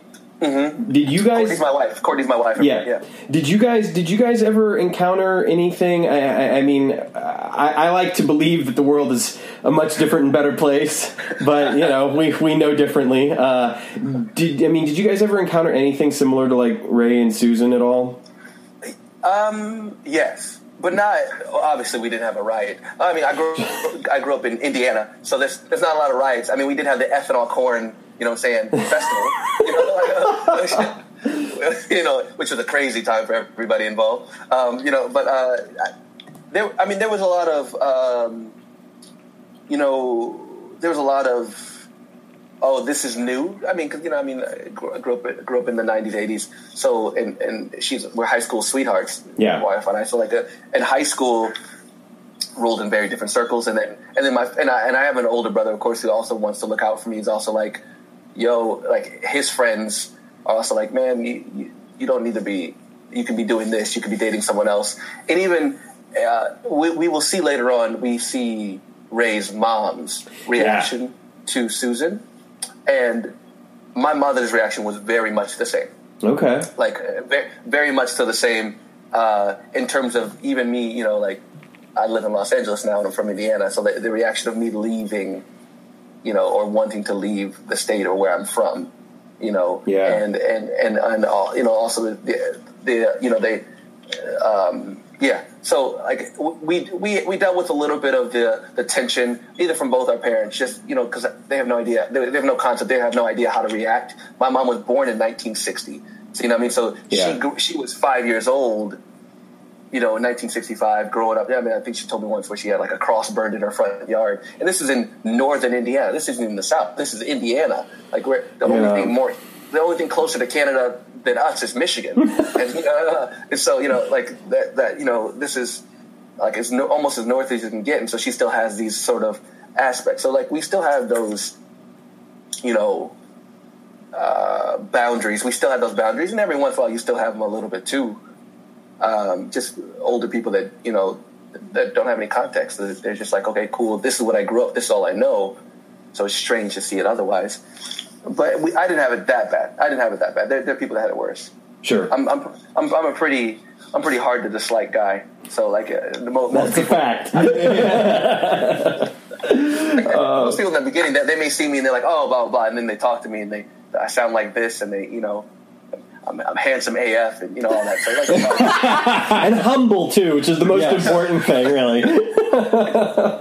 It's hard not to get over this real quick. Yeah. It's all right. Yeah. You're a good-looking man. You know that. Yeah. Um, But interesting, like- I did watch the show with my wife. oh, And- she's okay. Great. That's great. What did she think? Um, so like she, she I mean, she, but it's different because she's she's she's watching in the context of she's a a white woman married to a black man in 2018. You know, um, she she she never had the. My brother never would have roughed her up. You know, or anything like that. Right. Or, yeah, or yeah. So I mean, so she had. She, I mean, she, a lot of times she was like, "Why is she doing that?" Da da da. And so I think it still resonated with her because she was also like, "Oh." And there's some moments where she was like, where I think it was very similar to like maybe conversation that she may have had with her parents that I, you know I wasn't privy to. I mean, I didn't have you know access to, Sure. or maybe conversations that she thinks that I had with my with my mom, Yeah. you know, and my brother. And so and so she she uh, it it definitely resonated with her, and she and it definitely gave her, um, you know, because there there is a there is as a white woman, oh, it's weird. I'm going to give this perspective, but that's you know, as a white woman, she has a she also has you know plenty to deal with from white from other white women, but also from black women and black guys and black, especially my mom. Uh, the, uh, the idea of like you know a white woman dating and taking one of the good black men of the area, which is which I think is colored a little bit like with Lonnie's. Well, I see it's just like you're you're a black you're going to be a damn doctor, and you letting this, and you instead of giving back to your people, you want to leave, or you're thinking about leaving with this white woman. Yeah. You know, what I mean, and, and, and it, it, it almost feels like Lonnie thinks she's stealing from his people. You know, stealing, which which which uh, as a black man, you get that also. You know, from people thinking like, oh man, you, you're you're doing great things, you're being this, you're becoming this, and you couldn't give that back to your own people. Uh, and, and, and, and, and then and that's one thing you like you look like you gave it away to one thing but as a white woman you looked as a theft. You looked as a thief as a as a as a you know uh, uh, you know someone that's coming into an area and when something good happens you, you pluck that flower. Yeah you know instead of letting it bloom and be beautiful in the garden that it is you taking that flower out and going and putting it in a vase in your damn home where no one else can see it but you. No one else can appreciate it's be- uh, dang this I just got deep for a second I didn't mean to But- No, No, no, no. wonderful. Thank No, you so yeah, much. thank Yeah. No, it's great. I, I, I, it's one of the things that you know. Anytime we have guests on, uh, I'm always so appreciative of their perspectives, but especially to have a guest who I, I think has a perspective that's unique to this specific episode. Uh, you Yeah. know, so so we're, we're grateful for that for that perspective. Um, yeah so now, now obviously the the riots have kicked off, basically, for lack of a better term. Yeah. And uh, Sam, and we are off to the races. other other inappropriate metaphors may apply. yeah, Uh, so so yeah, so Sam runs into Al on the street because Sam is like trying to tell everybody to get back into your home and everything. And, and and so Al says, you know, there's nothing you can do, and he even says like, it's not your fault. There's nothing you can do. Yeah. And then he throws out, there's a possibility he's there to keep uh, Susan and Ray together, but there's also a 32% chance that Susan could die in the next 48 hours. This is when Susan pulls up with uh, Maddie, the, the housekeeper who we met earlier. Um, uh, uh, Maddie has the line as she is driving away that uh, white people crazy well, yeah, white, yeah, white, well, yeah, white people crazy, basically, uh, and drives off. And Susan has the line that she felt like uh, Maddie just really learned for the first time today who who Susan's dad was. yeah. said she and- quit yeah she said she's like she and quit. she quit. Yeah, and and, and, and- and this this is one of the things that that bugs me about Susan and the way Susan is written is when Sam tells her you shouldn't be here, it's not safe. She immediately jumps to you don't love me, do you? That's what bugs me about the way she's written. No, I agree, and it's and it's coming up, and I'm just going to go ahead and talk about it now because we, we've already touched on it. But in the when they're in the clinic, and she gets pushed away, basically because when the mother brings her son in to get seen by by Sam, um, she doesn't want a white woman helping, and Sam is basically of a mind that I don't at this point I don't care. I need to help this kid get out, you know, and and she takes that so personally, and so I think that you're right. She does take uh, these things very personally in a way that makes you kind of question why she wants what she wants Sure. in in a way. Um, she's not very circumspect in that way. Very not like she she's she. Uh, you would think that she would be very able to like not necessarily just empathize, but also see something from someone else's perspective. And she and, and she- she's very much so like, oh, everything's going to be okay because I'm a good person. Yeah. and and and you would think that it, at some point in time in her character arc or lifestyle, she would realize that no one that that no one's seeing that she's a good person as a first, you know, as a first thing. Mm-hmm. They- they- yeah. Like you know, no one's like, oh, she looks like a good person. No, they see she looks like the people that have done this to me, and she and she can't seem to grasp the fact that people are going to have a reaction to her. She, uh, it comes up several times in the episode where, where people are like, oh, she's, or especially when she's talking to her dad earlier, she's like, oh, listen, no, I've been working in, I've been working as like a volunteer for past three months. Everything's going to be okay. Everyone understands that I'm a good person, and everyone keeps saying in the episode. I think it happens three times in the episode where people are like, yes, you have, and that's great. But no one's going to care. No one, because no one's going to see that. No one, no one's going to remember that now right. which I think they touch on that. I mean, I, I think mm-hmm. that's kind of a part of the episode either. That just because she, in her eyes, doesn't see color doesn't mean no one else does. You know, like Sure. it's, it's not. Yeah, just because she's colorblind doesn't make anybody else. You know. Yeah, you know that's a really great point. It does. It, I, I think that maybe part of what it is is that she comes off a little selfish, and I and, and I think that that's okay because she's a young she's a young girl. You know what I mean? Right, sure. So I get like again, I totally see your your point, and I'm not dismissing it at all, Dennis. That it it is a little hard to swallow that maybe she's completely in love with this guy or whatever. Um, but yeah, it, it, there's enough, I guess, that I'm willing to not give her a total pass, but I'm willing to maybe look beyond it a little. I to, don't know. to, to take back what I said to to what I said earlier is that I I don't think she rethinking it. I don't think she looks as Ray as a trophy Mm-hmm. as, as as what Lonnie throws out. But it does bug me the way her character is written. Is that when Sam does anything looking out for her safety, she immediately escalates to "You don't love me. You don't want to be with me." Sure. And it's what everything that Lamont just touched on. It's like just not understanding how she is seen by this community and, and this idea that she thinks just because she's been working with the with the community, it- it's almost this uh, almost this kind of narcissism of just like Totally. uh, of, of I, I've been working in the community like like they know me like I'm I'm I'm the good white person Right, and I'm right. there Yeah. I and a- it's like they just think she just the expects exactly. Well, yeah. I'm sorry Lamont what'd you say I was like, you know, it's the idea that I have a black friend. You know, like be, you know, the preface right before you say something racist. Yeah, like, you know, you yeah. know, I I, you know, or you do something, you know, that you're not allowed to do. Like, I have a black friend, so I can say this. I'm qualified, you know, to be here. Uh, and that's a lot of what she does. She's like, I've been working in the community, which means that I get a pass. You know, Yeah. But yeah, and, and and you're right. It's very, it's very naive. It's very like trumped up importance. And I'm not saying she's wrong. In reality, she's not. Like, like she she has done she has done a lot for the community, and and and and, she, and, I, I'm sure they are grateful to a point, but. Uh, a lot when people like, the people with blood is up, everyone's rage is up. It's hard for them to to see beyond, you know. Yes, I remember that when this to to have you uh, to to quote something else. Are we, have you seen um, Forgetting Sarah Marshall? yeah.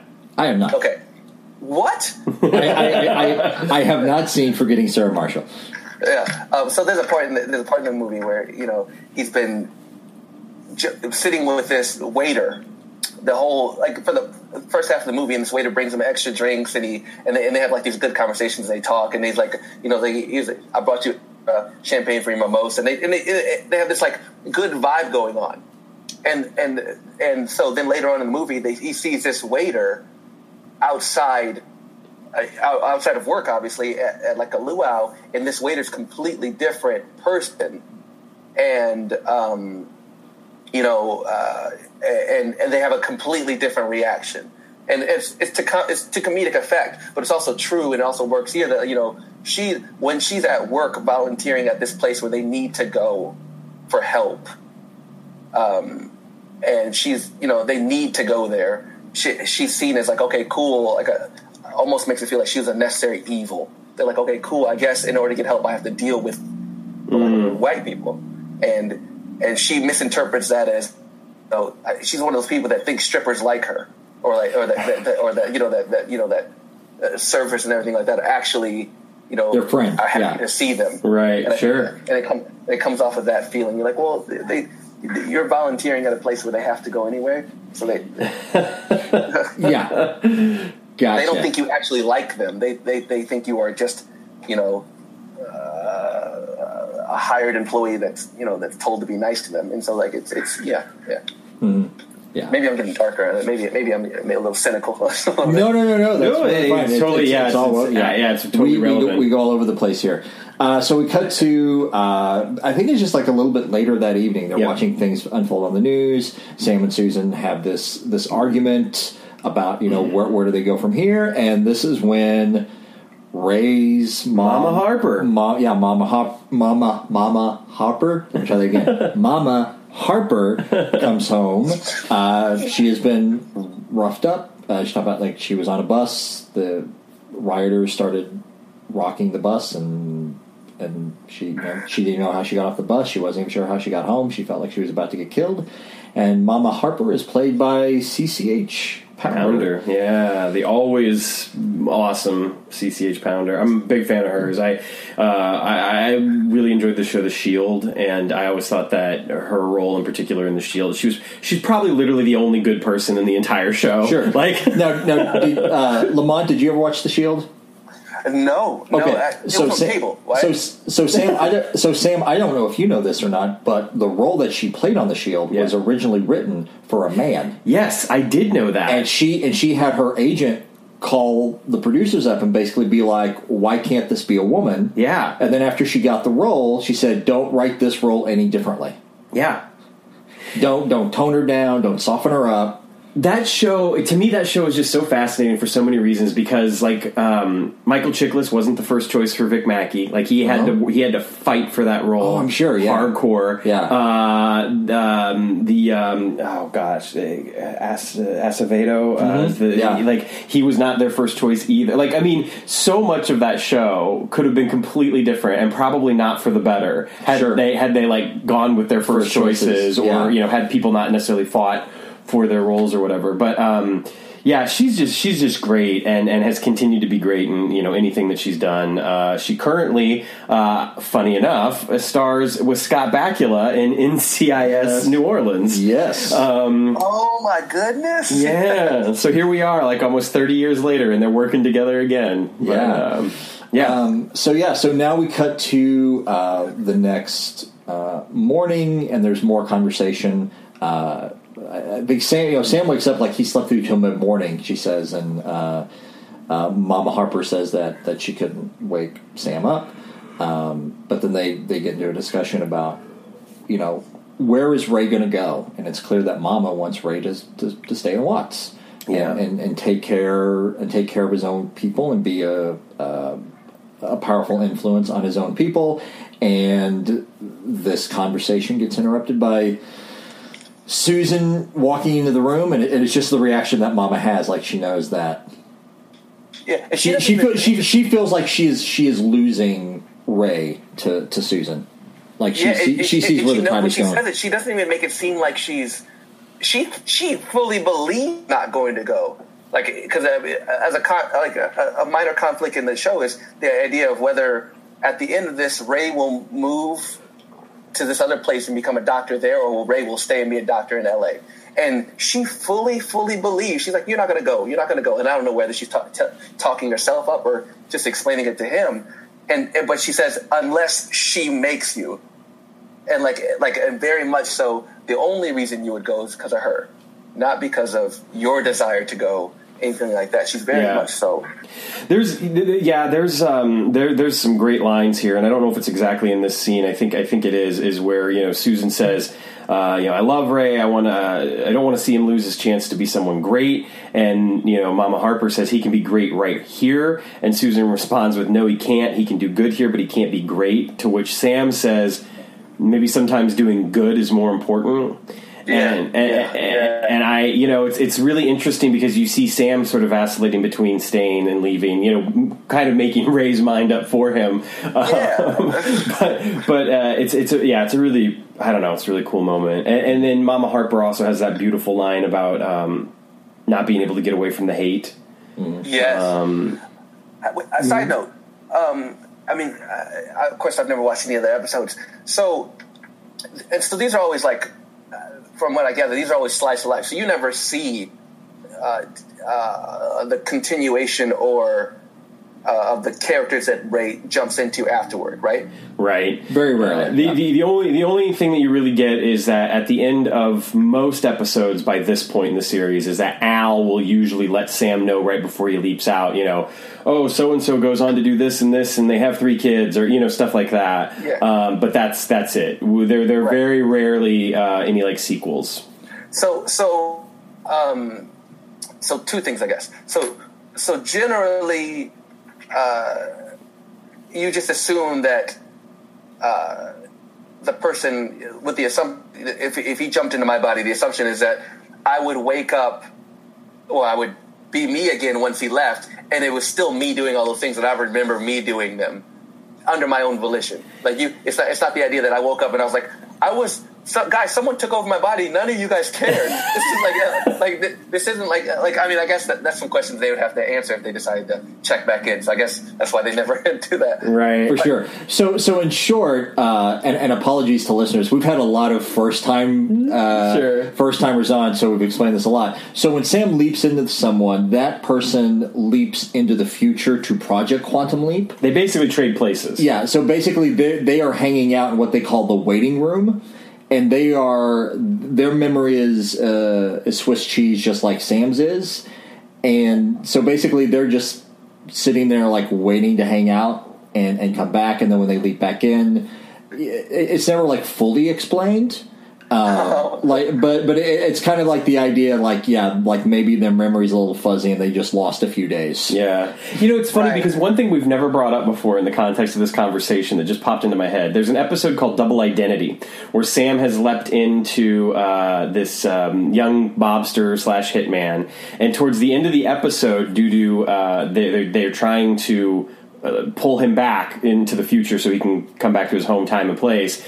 There's he actually leaps into the mob boss who is having a fight with the hitman, and it's interesting because when that happens, like the hitman doesn't really act like he's unaware of what's going on. Like he's a little confused, but he's not so confused as in like you'll never believe where I just was. No, no, no. You know? well, because like he he leaps pretty much back into the same room where he was. When Oh, he right, leaped so he thinks that he's- yeah, so he- he just thinks that- yeah, so he feels like he's just he thinks it's like the day before, Right, as opposed to being, oh, that's a good point. That's a good Yeah. point. Oh, there goes my theory. Shut No, no, the hell. Anyway, anyway. Uh, so back to black on white on fire. yes, back, back to that. Uh, so, and so yeah, and we get a lot of dialogue in the scene of talking about like no matter where you go, when you when you have children, they're they're never gonna you know they're never gonna see you as as as anything but other than you know half white, half black. No matter where you go, you know to your point, like you're always gonna face hate. Sam has this. Sam borders on being just as a little bit naive as Susan, and just talking about well, well we're going to teach him to be human. They'll be human, yeah. Yes, Yeah. which is a, which is a great idea, but yeah, yeah. So, some, sometimes Sam comes at things a little Well, bit rose colored. And Mama Harper's response though is, is like, of course they're going to be human. Yeah. but I'm not. I'm not talking about that. I'm talking about race. Yeah. And then Sam's response again, that idealistic sort of like maybe if we teach our kids to say that they're human instead of black or white or red or yellow, maybe race won't matter. And I would love that to be true, but I just think I just think that again in the world in which we live today, we know that Sure. that's not the case. Sure. that it's so not. which, which brings the what brings the question is is is Sam's Sam's from the future? Is Yes. he from our future? He's from like, about six.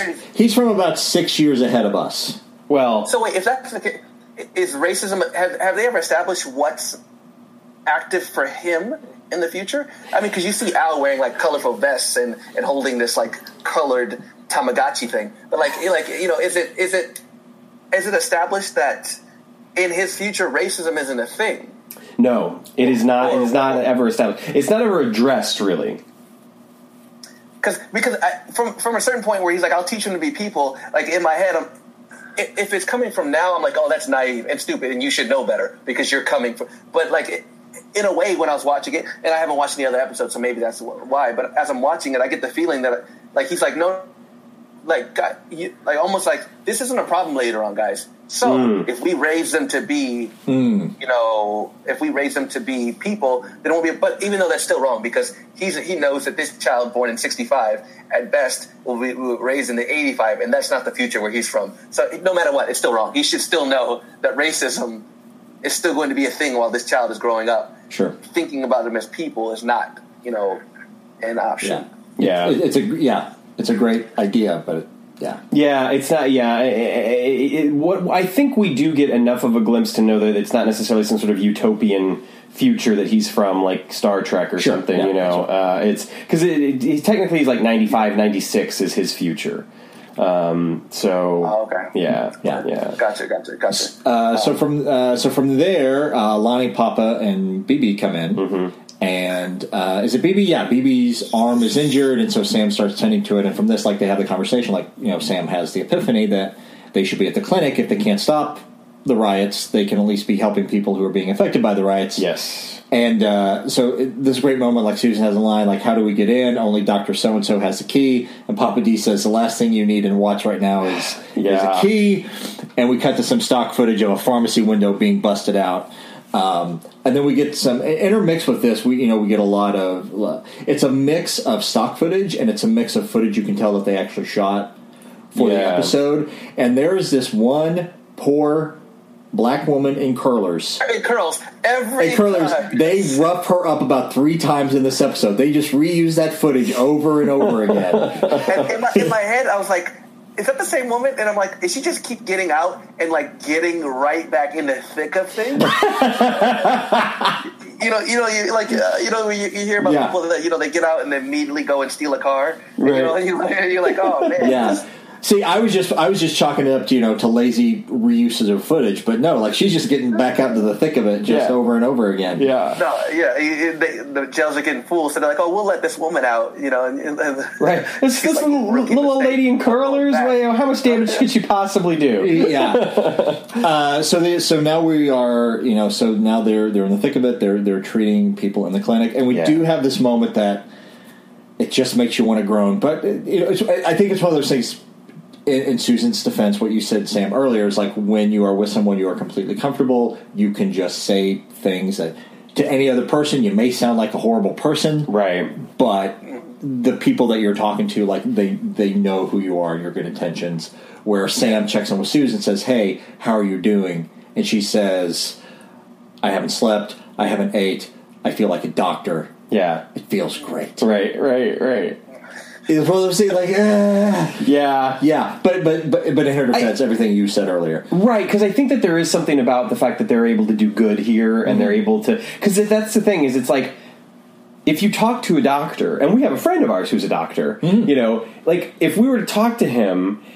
And he said nobody was sick, nobody nobody was hurt, nobody was injured. I just sat around all day. It'd probably be a pretty boring day. Mm-hmm. Whereas if he was like you know treating cases and traumas and like that sort of stuff like all day long, it might be exhausting. But he would feel like this is what I want to do with my life. Like this Sure. is so in a way, it's kind of like I get it, but it does it, it does it. You are kind of like there are people dying in the streets. Like maybe now's not the Just- time to like just- celebrate the fact that you're a doctor. just maybe just maybe uh, uh, tone that back a little bit. Yeah. What's funny, uh, uh, I, I think I think we're talking. is Sam a doctor, and he's a doctor. He is a medical medicine? doctor Yes. as well as a time traveling quantum physicist. He's got like seven doctorates. Yeah, like because I was going to ask, I was like, know what every the other characters know when he jumps in their body. Like, so if, if he's a, like if he's a, if he, if he, I saw an episode in the opening. They're like he jumps to this football player's body. In my head, I'm like, does he know and have the skills of a football player? Because No. the muscle memory's there, I guess technically. You know, Right, but no, he does it. For instance, in the very first episode, he leaps into a pilot and he can't fly. Okay, okay, that, So, yeah. that- okay, that, that, okay. That's that's ultimately because in my head I'm like, because seeing it, they said he's a doctor, but in my head I thought he was like a physics doctor, and Right. so I'm like, you know, he's like, we need a splint and all this other stuff, and he's like, I can sew this up, and I'm like. He's a physics doctor. How does he? What is he doing at a clinic? Like people, sure, people expect him to be at this clinic, but he doesn't know what he's doing. but now, uh, yeah, you know, Yeah, no, he does. He has a yeah, he has a medical degree. So. okay, okay, Um, okay. So yeah, so they're they're they're helping people. They're saving people. Uh, the scene we mentioned earlier, the woman comes in with her son. Uh, he's bleeding really badly. She does not want Susan touching him or, or helping. Um, you know, at this point, Sam doesn't care. He's just he's just needs to take care of the boy and and you know basically Yeah. allows them to sort of disregard Susan. Then we get this scene, and this is the scene that I was talking about earlier that was problematic for me with Susan for Okay. a number of reasons. And I'm going to actually go ahead and just read the lines. Okay. Susan, you helped a lot of people today who appreciated it. Did they, Ray? That's not what I saw in their eyes. I saw anger and hatred. They tolerated me only because they were hurting and needed help. That's not true. How would you know? You're one of them. You're tired or you wouldn't be talking like this. Maybe that's when the truth comes out. I can't go through life fighting people who hate me for the color of my skin. I think that's how everybody in Watts must feel tonight. And it's it's it's incredibly self-pitying at a time when I find it difficult to swallow her of all people being self-pitying. Sure. Uh, I'm not think- saying I that it's not think maybe They want to show her how she felt about. Maybe they want to show so they could say that last line. You know Yeah. that she feels how black people feel. Sure. all the time. Right, right. No, I think yeah, I, I think that is a very good point. And and and again, coming from the pen or the typewriter or the keyboard uh, of Deborah Pratt, I, I, I, I am again willing to kind of. But it did. I mean, just just I, I was like, God damn, like, like like that is. That is definitely self pitying and self centered. And I think you're right, Lamont. I think it does do a wonderful job of giving Sam the ability to then say, I think that's how everybody, you know, here feels tonight. Yeah. And, and kind of make that connection and drive home that point of like, we are all in this together. We can all feel and experience the same things regardless of the color of our skin. Um, even though we might be feeling them because of the color of our skin. I, I agree with you. I hate that moment, and I didn't actually think about this. Like, you know, I, I hate uh, during it. I'm just like, oh, woman, if you don't, you know, the whole time, the, whole time, I'm feeling exactly how you felt when I watched it. This revelation of like, oh, maybe this is why. It's not until we just start talking about it, and because I often like being the devil's advocate. So like, this, this is there. I was feeling exactly like you were feeling. I'm like, why would you? This is not about you, woman. This is about, yeah. And, and and so you know, I, I, and I, I remember saying it to my wife, and, and, and like, and I was like, if you did that. Woo. And I remember, but I also remember thinking about it because in the context, you know, that that little kid comes in and this mom comes in, help me, please, help me. You know, she doesn't sound like that. I, I, I'm just, I'm not very. Obviously, I'm not that good of an actor. Check my IMDb out at Lamont Hendricks at IMDb. Anyway, the point is, like, um, um, uh, you know, this, this lady comes in carrying her son, and he's bleeding, and he's like, he needs help right now, and and and and this kid, if you watch it, this kid's laying there chill. It's all get out. Someone that's that's bleeding. This kid is like like looking at the camera, you know, just like just having a good time. And, You're right, yeah. and I, but I didn't believe it. He's looking at the camera. In my head, I thought he was like he's looking at Susan and noticing there's a white woman in the room Yeah. Susan is that direction. He's like looking. He's like ah da da da. And the mom is like, you know, all kinds of help me, help me, please help me. And and Sam goes over and he starts helping, helping. And then while Sam is helping, and Susan comes over and starts immediately helping. She didn't come over and try to talk to this lady. Yeah. All of the things. She immediately comes over, starts helping. And this mother, who up until this moment, I bought that she cared about her son more than anything in the world. Up until this moment, she decides to push away the nurse that is helping her daughter, her son, push away this nurse, this white nurse helping, and saying he doesn't need your help, Yeah. which in my head felt incredibly unrealistic.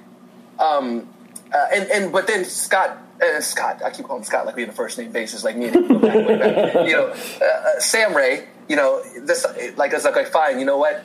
He goes into I'm going to curse for a moment, but he, I call it "fuck you, pay me" mode, which is you know like you know generally when you're at a job and you're like, oh my god, I don't want to do do on the first, you know, and, you know, and so like you're like okay, whatever. It's like dealing with customer service. You're like, oh yeah, you don't really like it. Oh man, yeah, I'll get you an extra sauce. Okay, just give me the money. You know, like in that sort of "f you, pay me" mode. Yeah. And so he's like, okay, fine. I'm worried about this boy, um, and if it, if I can help this boy and stop this boy from dying, whatever, and I have to all I have to do is just get this person out of the room. Fine, I'll do it. I think it's a dumb idea, but I'll do it. You know, and he goes in that mode.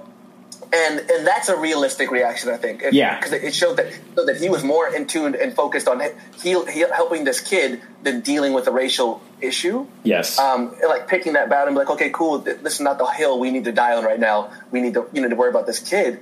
And but it felt so unrealistic for this mom to to to pick that's the hill she needs to die on, and that's the hill needs to die on. Is that this lady can't get this lady can't help. It felt so like it felt. There was a one. It was one of the few times in the show where I felt like this is manufactured. This is um, this is something that's not a, that wouldn't be a realistic reaction. This mother would, sure, afterwards she would be like, okay, blah blah blah, and feel some type of way and say something. But at the moment, they made it seem like her biggest priority is healing her kid, and I think that's almost any parents. Like, uh, uh, uh, so yeah, I, I, I that part that was the part I struggled with. And I, and I think I, I, I focused on that for a little bit more. I'm like, no, she would not be caring about that. This it, it pulled me out a bit, you know. I got you. No, that, that, that's totally fair.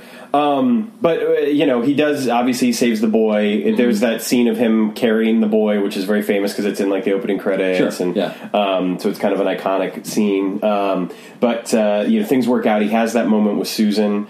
Susan, of course, is still kind of upset. Um, Oh, sorry. What, to jump back in, I, I remember talking about my wife about it, and I remember the point I made was it's interesting because she helps this whole time until it wasn't everyone. Because I, I think and I, I think they could have made that point a little bigger, but I did notice it. Everyone didn't feel the same way as that black woman. Yes. Everyone else, she helped a lot of people. As uh, clearly, she's like, I haven't slept in it. I haven't slept. I haven't eaten. I feel like a doctor. Meaning that she helped a lot of people in that time period, and only so far we only see one of them refuse to get help because she's white, you know? Right. And so, and so later on, she's like, I feel like da da da. I can't, you know, go on. And in my head, I'm thinking, only one person said they didn't want your help. Everyone else accepted your help, and as far as we're concerned, without incident. yeah, Yeah, and and I and I feel like they like it, it lends itself to the spectrum idea that not every everyone else may still you know feel some type of way, but they're not life saving help. You know, mm-hmm. right. Mm-hmm. which they'll come to. They'll come back later on when uh, some some when one of the some of the guys in a moment. The next scene, Yeah, yeah, Yeah. that's actually yeah. That's actually, so. yeah. So yeah, the guys bring in uh, Papa D. He's been injured. I think they say that his femoral artery, Yeah. artery has been severed, um, and so. Uh, yeah, as they're arguing over what to do, get him to a hospital. You know, th- there's no way that they can carry him. Next, the, ho- the closest hospital, I think uh, Mama says it's like five miles away, and Matt mentions in his book that actually the nearest hospital was actually like more like ten miles away, like even further away. Uh, Yeah. So, and the ambulances and the ambulance are all. or, there's no th- ambulance. there's- yeah, Yeah. Uh, so uh, yeah, Papa D uh, dies while they're while they're arguing over him. Uh, BB, And they're arguing over who who can like whether to call the police to Yeah. get him to the hospital. Yeah, that's right. That's right. Yeah, because like we, uh, CCH Pounder has a line. You know, call the police. Yeah. and uh, he dies. Uh, BB immediately like he takes it out on Susan, like grabs her. Um, and this is when Lon- Lon- Lonnie has the, the amazing moment of that amazing moment of like that's the one time where you see him like fine I'll take I'll take white help you know because the idea of calling the police is like I'm not going to call the police Yeah. the white people are the people that did this Right. I'm not going to call them for help until the idea where he's like until Ray uh, until Sam Ray says hey he's dead and then immediately immediately you see Lonnie fine call the police I'll get I'll, I'll call the police to get you know Papa D to the hospital. He has this amazing emotional moment Yeah. that's right. That's a of you know of of what's more important to me right now. Yeah, you know? yeah. Greg Miller is great in this episode. I mean, eh, you know, this scene, uh, the scene at the party, the final scene. I mean, my God, like he just he really knocks it out of the park. Eh, I mean, takes takes his place easily amongst some of the, the finest guest stars in in, in the you know entire history of the show. So uh, his his work is quite incredible. Um, but a- after Papa D dies on the table, um, and, and sort of the confrontation, you know, with Baby and uh, or BB rather, and uh, and Susan and Lonnie's, you know, breakdown, things immediately kind of get darker. Um, yeah. you know, as if they weren't dark enough already. Yeah. Um, Yeah. yeah. So Is yeah, Black Toke? No. Ah, ouch. ouch. so, uh, so yeah, so Lonnie takes Susan hostage. He kind of like lays down the line. Any more black people die, she dies. Sam goes to after her. BB tries to stop him, puts a gun. Small, you know, short fight. Mama gets a hold of the gun. Yeah. Sam Sam runs off. I think it like where where BB says like he's probably going to be taking her Yeah. to his to his apartment. Um, and then and then we break, and then we are we are out on the street. We're on the riot, and, and Sam is trying to uh, Yeah. stay hidden. We get a mirror shot here. We should also mention we get more mirror shots in this episode Yeah. than usual, which is typical when Sam. Uh, and it's usually it's when he leaps into to a black person Or a like- woman. or a woman Yeah. like when they need to let the casual viewer know as often as possible that Sam is not a white guy Right. uh, they put throw in a lot more mirror shots to, to make that explanation. So uh, so yeah, we get a shot of, of Sam hunched down in an alley. He catches a reflection of himself in the mirror. It's also worth noting that in this particular case, we, we've you know talked about this before about how a lot of the mirror actors don't usually tend to have much of a career. Um, you know, yeah. They, they, they, they- it's pretty much all they do. But that is not the case with uh, Garen Grigsby, who plays the mirror image of Ray Harper, uh, who has been doing you know, uh, I mean, a lot of work. Um, you know, some smaller parts here, some larger parts here and there. But uh, actually, it was just recently in an episode of Westworld. Um, so playing the male well wisher um, probably the highlight of his career. Um, I'm sorry, I'm, a, ter- I'm terrible. I'm, I'm a terrible person. Yeah. The guy's got his SAG card, you know. Okay, yeah, yeah, and here we are in a basement. yeah, right. Yeah. So anyway, uh, so we were talking about this off mic beforehand, and this is a goof that, that Matt Dale points out in his book. Uh, so typically, when Al appears in the imaging chamber, like we get like the special effect of the chamber of light coming up and and Al appearing yeah, you know, as as the light comes up. But in this particular shot, it's clear that Dean Stockwell is just standing off camera. He steps into frame, and then the light appears behind him. But the special Dean Stockwell didn't do anything wrong. Right. The special effects team did not fully execute the special effect well. yeah. Uh, so we clearly see Dean Stockwell just stepping into frame, Just hanging out. just hanging out. Yeah, yeah. uh, but it, but uh, yeah, back back to the serious matter of the episode. Um, uh, Al says it's taken a long time to get back to him because it was hard to get a lock on Sam with everything going on. Um, uh, I think this is where, um, yeah, Sam runs out into the street, and this is when he himself gets attacked by by several white police officers. yeah. Yeah, that, and that was an interesting, you know, moment because you, you're like, oh, because it's right there where he finds out where she is too. So he know, like, um, Al says he's at your apartment, you know, or his mom's apartment or whatever, and so he's like, okay, is, and so he's like, oh, you know, one block north, or two blocks west, or Yeah, whatever, and he and he goes to go, and, it, like, and Al's like, run, run, run, because the cops are coming, and then he immediately gets, you know, Yeah, just clapped up, and it's it was an interesting, you know, dramatic moment because you're like, oh yeah, that was a possibility, Right. Like, Yeah. being, yeah, and this is like this is uh, previous or after like this is the most physical damage that Sam takes in an episode. Yeah, he got he got he got worked over, Yeah. Yeah. Uh, so while this is going on, we're intercutting. We're also going to Lonnie's apartment where Susan is being held hostage. Important things to know plot wise is that Susan being taken hostage has made it to the news. Um, it has been put on the news, and, and it also has been put out that it's like the stakes of, of, of not just her being taken hostage, but if any more black people are killed, she is going to be killed. Right. So this is where we get this idea that the news has been told to not report any more black deaths until they have been able to recover Susan. Yeah. Yeah, uh, and we also then shortly after this we see Captain Brewster out there, um, you know, with other officers. Um, they they they do end up shooting um, two people, right? Uh, yeah, two shooters like, a, Yeah, like that on a are- roof or out of a window, and you know, yeah, it's, they, it's they, were sniping at them, yeah, yeah. yeah. and it's very clear that they're not walking away from From that, yeah. from that, yeah.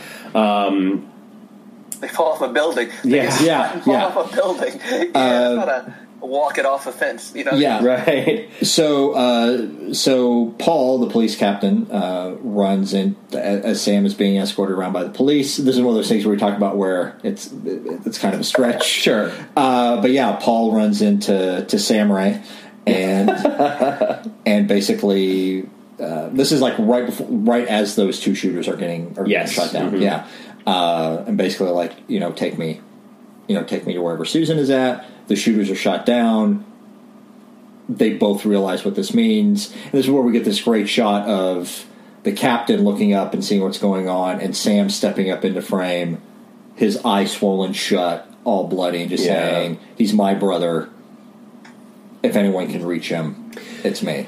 and we get and we get you know we've we've mentioned a couple of scenes before uh, you know um, in in the history of the show that are particularly affecting for a number of reasons, um, mostly due to you know the acting, but also from time to time the way that they're shot or the way that they're lit. And this is absolutely one of those scenes when we get into the apartment with Sam and Lonnie and Susan. It is so well lit. It is so well shot. There's there's you know tension is created not just from you know these actors and the words coming out of their mouth, but literally from how claustrophobic it's made to feel with the camera. Um, it's it's just some really great work, and uh, and I always love to have the opportunity when, when we get the opportunity to point it out to do so. Um, but this scene is is incredible. Um, Yeah. Al's there as well, so you know you've got all four of these characters in the room, um, and again, I mean Gregory Miller as Lonnie just tears it up. It- it is fantastic in the scene, and um, you know there's there's some great moments between him and Sam. Um, obviously, there's some great moments between Al and Sam.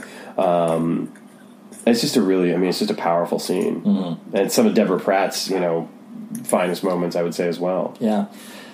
and then, and so we do get, um, as we are in there, we also are intercut with shots of the sniper making his way Right. up to the roof across the way. As soon as they can get a good shot on Lonnie, they're going to take it. Um, so we have this, you know, dialogue between Lonnie and, and Sam.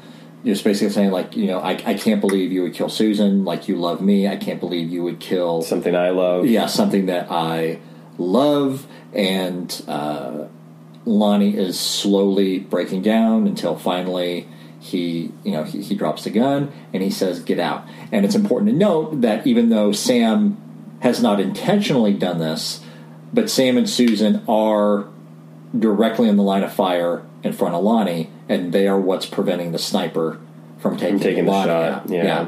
Um, and so Lonnie finally breaks down. He drops a gun. He's like, I think he says, "Get out! Get out of my face!" Yeah, I don't want to. Yeah, both of you just got out of my, my face. yeah. and um, you know, from from the music build up, like we can tell what is about to happen. You, but you hope not.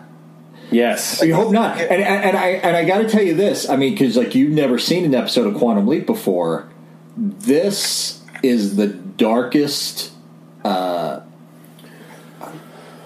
Well, I, I- it's sad to say, most realistic uh, things. Uh, this is one of the darkest places that, that Quantum Leap has ever gone. Because any other episode of Quantum Leap, some miracle would have happened, and Lonnie would have not been shot. yeah. Except uh, facts. Do But the, but this is an episode like it it like it, it totally went there, and and so Susan and Sam they they step out of the way, and the the sniper takes the shot, Well, and you yeah. know the, the the thing is is that um, the, the the the top of the scene informs so much of what happens at the end of the scene with the conversation about Lonnie wanting to die. yeah. That, Yeah. that you know Yeah. Susan Susan even said you know she has the line um, uh, he doesn't want to be stopped Ray he wants to die and Al even says I think she's right Sam I think he wants to be a martyr um, and you know and, but you know Lonnie does say he's like he's like Watts has uh, plenty of martyrs they don't need me um, and and it's great. You know, again, Lonnie has this line. He's like, "I'm tired of talking about why." You know, uh, he, he's he's hurt. He's you know, it, it's just the the he he becomes such a, a an open wound. You know, he's so so raw and expresses so much of the confusion uh, in in just a small moment that I feel like applies so perfectly to the greater whole of Sure. not only these riots but so much of what happened in the civil rights movement. Sure. And to touch back on what you're saying, like you know, all of like Lonnie being an open wound and all these feelings. Like, there's a great line earlier in the episode that we missed that Mama says, like, he is filled with so much hate, Yeah. but he has so much love. Yeah. Yeah, like that. that it, it was a they. I I think you know they they showed someone perfectly in that way.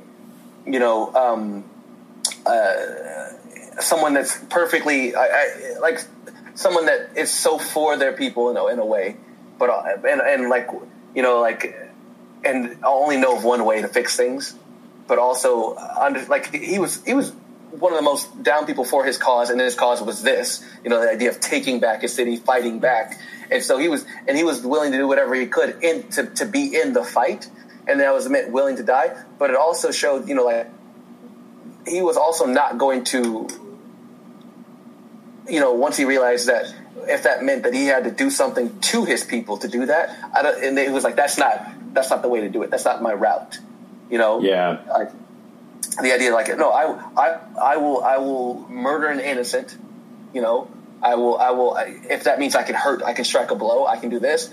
But like the idea of like I have to kill either my brother or someone my brother loves just to hurt someone else. He's like that's not the route I can go. I can die for my cause. Um, but you know, and I, and I can be evil to them, but I don't know if I can be evil to us. To Right. me, you know. Yeah, no, that's that's that's that's yeah, that's a beautiful point actually. Um, you know, I mean, unfortunately, Lonnie does you know get shot, and then we have. I mean, it's just lovely, lovely scene. It, it's you know, it's interesting because I have to admit it's it's a little reminiscent um, of the end of Rebel Without a Cause, um, where Sal Mineo's character gets shot by the police um, but the gun didn't have any bullets. You know, James Dean's character had taken the bullets out of the gun, um, and uh, you know, in Susan's "He let me go, he let me go" is very similar to you know to some of James Dean's lines and some of Natalie Wood's lines. Um, but I don't think that that was intentional at all. Sure. It's just what it reminded Yeah. me of. Um, but but that that sort of the you know Sam why why does he have to die? Um, and then this is the moment kind of you were talking about too, where sometimes Sam s- starts to kind of speak in the first person about the, who he's leapt into um, or for them, and and he says it can't be for nothing, Al. I can't let his death be for nothing. And then he says, I have to stay in Watts, be a doctor. Al's like, Ray has to stay in Watts, not you. And Sam says, I have to stay. Uh, Which, you know, prompts Susan to say, no, we have to stay. She announces that she's staying. Sam says, Yeah. Al says, Sam, you did it. And that's when Sam says, is it enough? Yeah. Yeah, woof. It, it was such a. I, I mean, now that I, now that I'm in my 30s, I cry in every movie. But this one, like, even, it, my eyes did well up a bit. I was Yeah. sitting there like. Oh, this was supposed to be my birthday. I, I shouldn't be, you know, crying, but there it was. you know, and and only I, I think that's a testament to like these the performances they're giving out, and I mean, sure, also to the context. Um, but uh, it was um, no, uh, yeah, yeah, yeah. Yeah. It, it's I a would- very, it's it, honestly, it's about as powerful as Quantum Leap as a television show gets, in my opinion. Um, you know, there are other moments I think that that rise to this level, but I mean, this is this is, you know, this is not to be missed. Yeah, uh, I would say it is. Uh, it is the most emotional the show gets when it's not Sam and Al wrapped up in their own lives. Yeah, Oh, yeah, for sure. Uh, because we've just come off like the the season two finale and the start of season three was very much wrapped up into Sam and Al's personal stories. yeah. Uh, but I would say, yeah, this episode is. And the you know the way that Sam reacts to this death, you cannot help but think of Tom, and Yeah. the fact that Sam's brother Tom originally died in Vietnam, and Sam tries to stop that from happening, and it, it doesn't go the way that he planned, but then he gets a second chance actually in Vietnam with his brother, and he does. He is successful, and he does save his Oh. brother's life. Um, you know, and in that instance, he even talks about how he had to trade a life for a life in order to make it happen.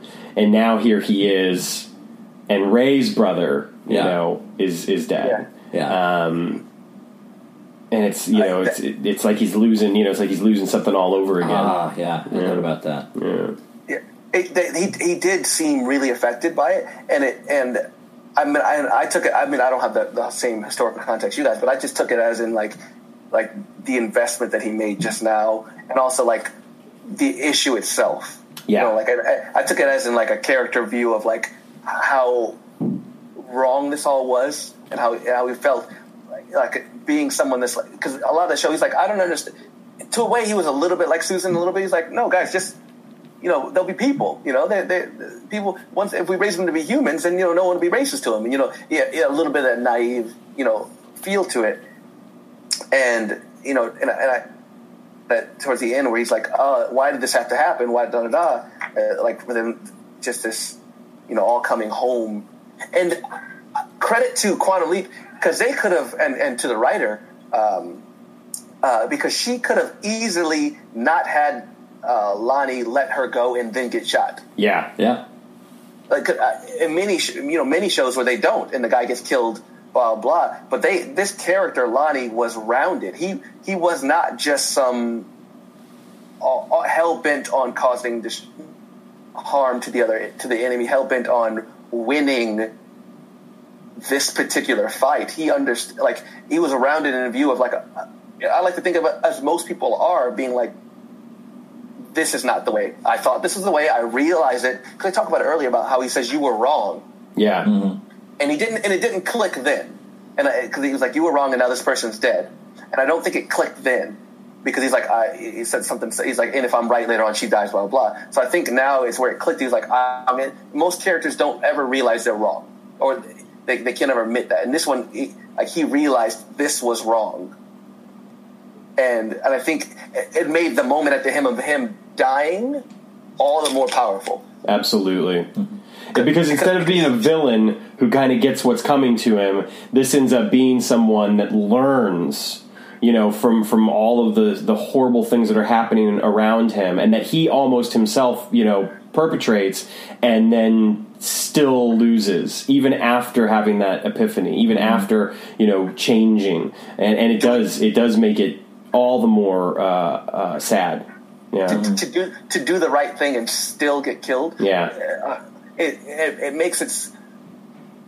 I feel like I feel like the writer she was a little angry, you know. Yeah. Like she she because you know you know you know that the idea that he, you know I'm not resisting you know that that that sort of feel to it you know? Mm-hmm. because because you know immediately Susan's like he let me go he let me go. Then the dad comes in he comes charged again. He's like he let me go he let me go. And the dad's like you know he he had a gun and and and she's like no he didn't you know? Yeah. and like it it has like it has a little bit of that feel now you know of like we thought he had a weapon and and and so we shot him 27 times. And you're like it has that feel of you shot this guy in the head when we moved out of the way and we weren't in danger anymore and you killed this guy. Yeah.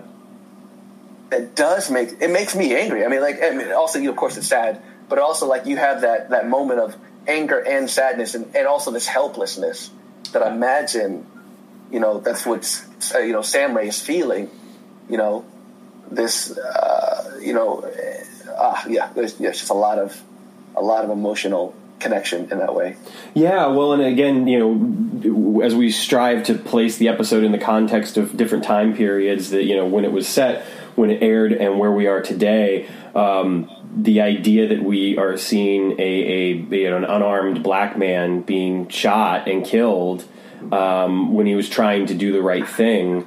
Um, is something that we're all too familiar with in, in this day and age. Right. Yeah. It's yeah. Right. Because I mean, I guess in 1990, that's not something you're used to. Like, well, I mean, you may you like personally, like individually, but like as a nation now, it's Right. such a It was not in our consciousness in the same way. Yeah. Mm-hmm. yeah. Now they're introducing the cell phones with you know with you know, cameras and you, everyone has a camera now. Like I mean, we always like we generally always talk about saying that you know you know brutality and stuff like that has always happened. It's not like it suddenly came up in 2012. Right. So it's always happened. It's just we didn't have a video of it, so it was always one word versus the other. And and I mean and I mean that both ways, whether we uh, you know uh, police versus you know.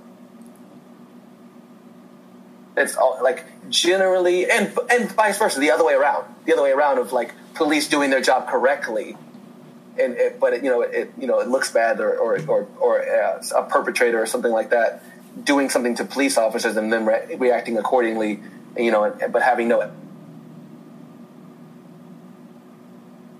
Oh no.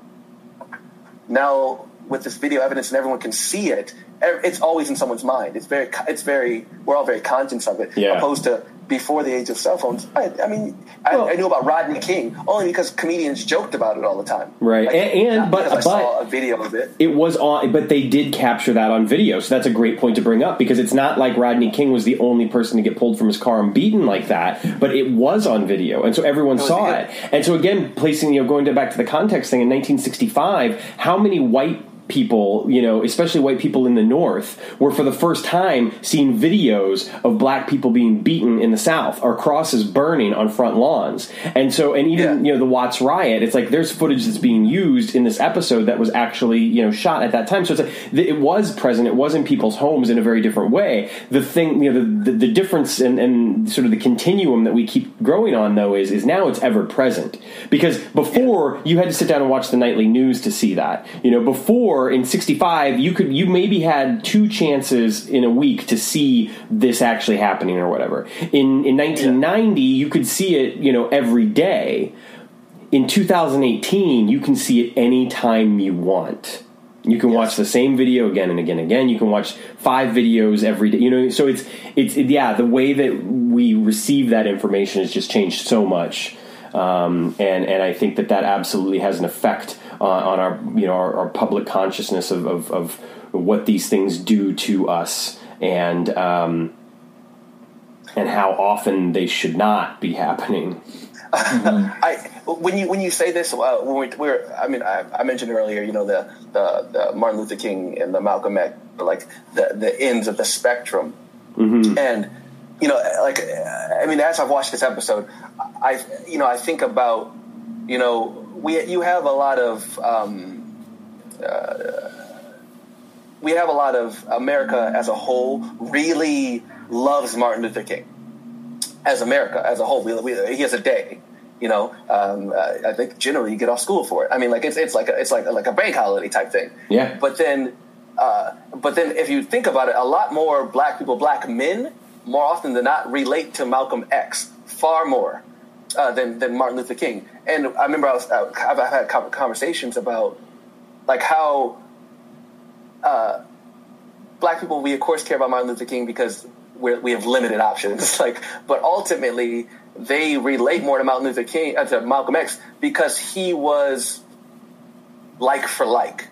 You know, any means possible, and, and we all like a lot of times black people feel like we love Martin Luther King because I mean, the, the America loves Martin Luther King because he was nonviolent. Yeah. Because it was he was a safer one to for for it's the option of black people we want you to be like this person. Yep. this is the one we want you to be like so we're going to put him on this pedestal. But in reality i'm not sure malcolm x was wrong you know like like uh, like his idea was they don't they don't care because it's not happening to them. Make it happen to them which is a lot of Lonnie's thinking in this episode is you know Charlie doesn't care uh, uh, Char- Charlie doesn't care about Charlie sees a you know a nigga get shot on you know blah blah blah and he forgets about it the next day and goes on with his life now as soon as a white person gets got killed then suddenly they have to deal with it and they realize they've gone too far da da da which is this idea that you know this, the distance this doesn't to them because it's not happening to them. Martin and Malcolm X's idea was make it to happen to them. Yeah. make them re- makes them realize that this sucks, not and, and that they can't just view it from a lens. They got to live it. And so, uh, I mean, and so it's hard because as a black man, you're like, oh, he might have been right, but the one we talk about is Martin Luther King, and Yeah. he, he- he's not necessarily wrong either. But yeah, right It's it's Well, it's interesting too to note that Mar- uh, Malcolm X had been assassinated six months prior to when this episode takes place. Um, so uh, you know, it, I, I obviously would have been fresh in people's minds, and I think that you know, clearly as an instigating factor for somebody like Lonnie, you're right. You know, to to to be able to kind of carry on that that mission of, of saying, you know, make it happen to them, knowing that Malcolm X is dead. Um, yeah, which is important. Again, it's important to have that that context. Man, go ahead. Sorry. No, no, no. That, that, I mean, it, it I, you know, you often I don't actually hear all that much about Malcolm X, but like he's such a in Compton, in Watts, like in like definitely black neighborhoods, he is such a prominent figure. People have picture people have pictures of Malcolm X in their house. They don't have pictures of Martin Luther King in their house. Yeah. Like you you see you see pictures of Martin Luther King in schools because that's you know that's the that's the good one to look up to. But like black people as a whole, they, Malcolm X is the one that they're well, you know that. I, I, this is probably going to be fairly controversial. I doubt to any of the three of us in this room right now, uh, but I, I, think that what you said about Martin Luther King Jr. being safe and Malcolm X not being safe, especially in this day and age, um, uh, there are a lot of people out there that I'm sure do not want black people to see someone like Malcolm X raised up as a role model because right. it would scare the hell out of a lot of comfortable white people. Um, and and and I think that you know it's one of the reasons why history is so incredibly important. And um, well, I mean, even think about Cesar Chavez. Chavez is you know like yeah. the, the, the guy that they put up. He was not violent. Now, there's plenty. There's been plenty of people in Hispanic history that are violent, not necessarily violent, but more active, aggressive. Yeah, yeah, aggressive. Thank you, aggressive. And but they're like, no, hey, we, we're going to give a day and a street to the one that, you know you know how you know what he um you know what he decided to, to protest about? He didn't eat for a while. Yeah. But like this is the one that you know this is how you get a, this is how you get to us. In reality i'm not i don't necessarily agree. I don't know if this is how you get to them by, right right, right. no no those are i mean that, that, those are incredibly Gandhi too. I mean, like all salient points, right? I know. I was just thinking about Gandhi too. I was just sort of like, it's not like Gandhi was the only one protesting for you know uh, Indian independence. Uh, you know, and some people were doing it a hell of a lot more violently than he was. But he's the one that everybody wants to raise up, of course, because it is. It's a, you know, it ends up being not as threatening, um, and and and I think that you know, it's it's hard to imagine a world where Martin Luther King Jr. was threatening, even though he was very threatening to the status quo in you know in the yeah, '60s. Yeah, yeah, yeah, um, yeah, yeah. But but you know somebody like Malcolm X even today would still be considered threatening, whereas Martin Luther King Jr. would not be. Um, no, no, yeah. no. Uh, he would he would be um, Martin Luther King, view, which is interesting and crappy in its own way. Today, Martin Luther King would be an Uncle Tom. Mm. He, t- to, today, I don't know, maybe not as far as Uncle Tom, but he would be very much so viewed under the lens of like, you sold out. Like, you like now we understand in the like in the context, and we've been like raised, grown up school every year to like, you know, that's a one person you hear about him and Rosa Parks the the two people you hear about during Black History Month, right? And so you so and both the non-violent ones, you know, and so you you, you hear or the non-aggressive ones. So you so he has this very big place in history. But if you if if he did that now, where he was like, listen, these people are getting these people are getting you know beat up and and sitting down in a restaurant and they're getting beat up. I say we go down and we sit and we don't do anything back. I don't know if he would have the same effect I don't know if if people as a whole would generally view it the same and like and, and have and be nearly as accepting about it. Mm. Like oh, if if someone told us now, you know what, you know, in the context, you know, like unarmed black men are getting shot, you know, all these places. Let's go to a restaurant, sit down, and even hit us, beat us, let's and sit there and take it. I, I'm sure some people would. It would be viewed as weakness. Now it would be mm. viewed as as, and I'm not saying it's right, no, absolutely. Sure. But I mean, mm-hmm. it would be viewed as a cop out and, you know, Uncle Thomas, maybe. I can. yeah. I, I, well, I, you said that uh, years ago. I, I, can't remember who the author was, but I saw him. Uh, he had written a biography of Martin Luther King, or I don't know if it was a full biography or it may have just been about his last days. Uh, I unfortunately I can't remember the author's name, but I saw him being interviewed on the Daily Show, and actually he pointed out that by the time Martin Luther King Jr. was assassinated, a lot of the black community did look at him Yeah. that way. Yeah. They, they felt like he wasn't effective anymore. Um, and like, I, I don't like using this word. I can't think of a better phrase. His star was kind of fading.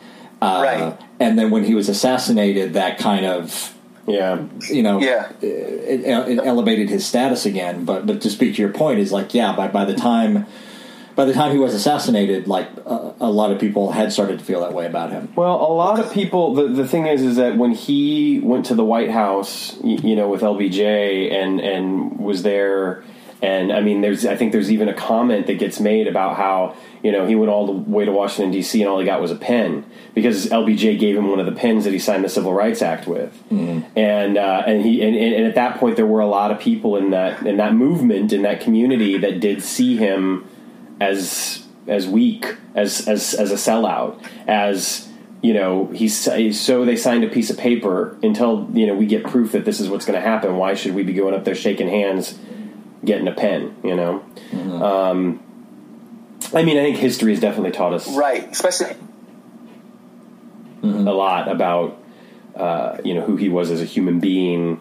Um, I think that the the importance of his message will never diminish, though. I I mean, I think that you know obviously he's an incredibly powerful speaker, and, and, and the message overall, and you know the idea of of, of living as one um, and equals is, is is certainly something to to always aspire to. But I think that you know Lamont raises a good point about how we get there. Sometimes is and, and, and don't get wrong, like, in, I mean, uh, I'm married to a white woman, so like, uh, to, to a point, like, definitely, he is my role model. You know, I mean, like, I, I mean, I, I would, except for when I get finished watching this episode of Quantum Leap, I'm always for, you know, I, I'm almost always for the non, you know, the non-violent approach. Oh, probably because I got more to lose now. You know what I mean? But like, I'm always like, I look up to him as a, like as someone who could be in that world and understand that and and commit to that. This is how like he believed in his route, and this is how we get to where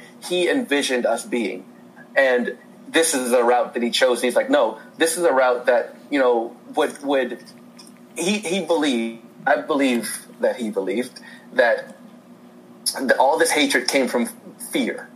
And if and if we show them that we that they don't need to fear us, then they don't need then in their minds they don't need to destroy us. They don't need to hate us. We, they can understand that we are not a threat to them because as humans we act very as history showed us we react very much the same to threats like always uh, as and so like if we show them that we are not a threat to them then you know we then we have not they have nothing to fear from us. They don't need to destroy us. Now, interesting, Malcolm X viewed the other way of like you know the, uh, America didn't view Indians as a threat, and look how they treated them. So you know, I mean, they they both thought of it from uh, generally somewhere similar places. And as Mal- uh, I look up to you know you know MLK's uh, ideals and and what he, his words and and his path chosen, and he is definitely, if not the biggest role model we have as a community.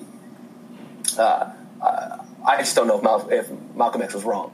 All I, Sure. I, don't like. I, I don't. I don't know if he was wrong. I, Yeah. Like I, I don't, I don't know if he was. I don't know if uh, MLK was right either. That's what I mean. Like, like. It, it, I mean, history says you know we we we you know we are here because of you know Martin Luther King's nonviolent approach, and I'm not sure that's completely correct. I think that's rosy-colored lenses. You know, I mean, it's like, oh, we're here because Martin Luther King marched. I'm like, I don't know. I think there's some other things that affected that. Yeah, I think you're absolutely right, and I think it's a very, very important to understand that, and it's important to look outside of just that. You know, it's important to, to, to know Martin Luther King and understand Martin Luther King, but it's even more important to decide to say, I'm not going to just read about that march. You know, that I'm gonna I'm gonna look at who else was around, who else was having an effect on things. Yeah. Um, Lamont, thank you so so so much uh, for for adding so much to the conversation today. Uh, it's definitely, I think, time for us to, to wrap up. Past time for us to wrap up, as usual. You know, I was But, gonna say, uh, I was gonna say, usually we talk about where Sam leaps into next week, but given the the total inappropriateness of it, Oh God, I- it's like, another one of the horrible leap Yeah, outs. let, us just leave it. At, let's just leave it at that. And this was just a, a wonderful, uh, a wonderful way to, to end the conversation. And we'll just say we will come back next week. yeah. Uh, to talk about the great Spontini. One one other thing though, real quick. Okay. Dennis, what did you think of the episode? Oh, uh, You can just say I loved it. I mean, whatever. You know. oh, for sure, yeah. Uh, oh, God, I loved it. Yeah, and, you know, we talked about like earlier, like how I felt like it, it, it wasn't, it didn't feel like an episode of Quantum Leap because it just felt like Sam and Al were like dropped into the situation. Yeah. and now like having like talked and, and processed the episode, I almost wish they had done more episodes like this. Absolutely.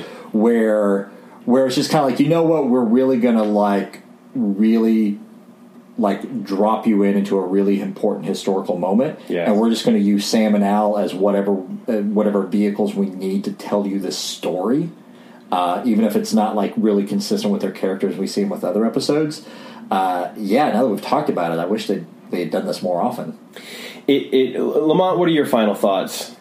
Uh, you know, I mean, I think it's I think it's their best episode. I think it's their you know their, it's easily my favorite. Easily, um, uh, uh, some of their best work. In ter- um, I I think it is a great episode to. Um, to introduce people to to the show, I, but only because I've only seen this one. I don't know if it's the show is ultimately often more comedic than this. Um, uh, and and they could have went that route. Of course, they could have made it funny that this is a white guy in a, in a, in a, in a black world. sure, sure. Um, but like uh, in terms of, I I think it's a great episode to show new people because this is this made me want to watch far more. I want, I like, I, I'm a, I want to know who these guys are. I want to know how they got here now, and I want to know like you know more about the show and this because it's such a cool concept, such a cool characters that I you know I want to see more of them. And uh, imagine they're nothing like this anymore from the conversations with you guys. so, so, so I, I meant to bring this up earlier, but to touch on this, we talk, kind of talked about this last week before we started recording the other episode. Uh, are you familiar with the show "It's Always Sunny in Philadelphia"? Yes, Lamont. So there is an episode, a more recent episode from the last couple of years, where it's basically a quantum leap episode where the entire gang uh, leaps in to this group of black people, um, and, and they experience uh, and they experience life as black people. Um, and on top of that, it's a musical episode. on top of that, Scott Bakula has a cameo as Scott Bakula being a janitor because his residuals have run out. uh, but to say is like they, I mean, they, they they touch on like some really harsh things. Like one of them at the end of the episode is shot by a white cop, and it's a fu- like, it's like they show something really dark, and it's and it's played for laughs, but it's also obvious like they also know that they are making a point. They are just trying to put a really dark humor spin on it. Yeah.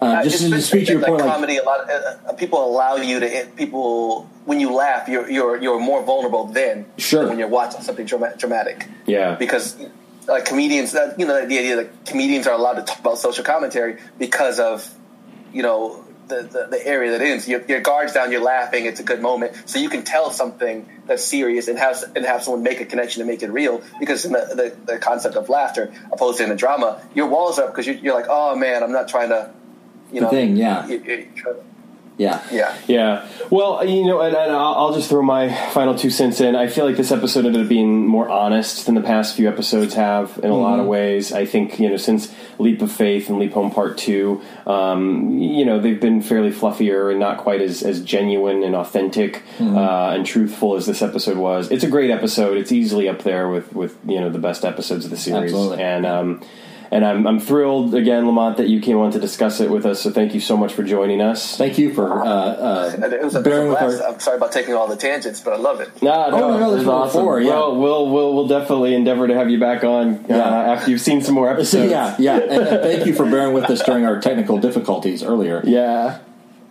Oh, no, no, this was a good time, guys. I'm really, I'm really happy with this. Awesome, cool. Well, thank you so much, uh, Lamont Hendricks. Check him out on IMDb. Uh, Please, please, I need get his yeah, get his views up, you know. And uh, while you're doing that, also make sure you click the like and subscribe button on iTunes for Fate's Wide Wheel. Uh, we're coming at you next time around with the Great Spontini, as Dennis has already said. Uh, so, in addition to redundancies, I'm going to offer you this. We're going to leap out of here. All right. All right. See you next so week. Uh, bye bye. Thank you so much for listening to today's episode. If you enjoyed what you've heard or have any questions or comments, don't be shy. Reach out to us online at fwwquantumleappod.com or Twitter, Instagram, or Facebook at Fates Wide Wheel. And remember to hit the subscribe button and leave us a review on iTunes, Stitcher, Google Play, or wherever you may be listening. Until next time.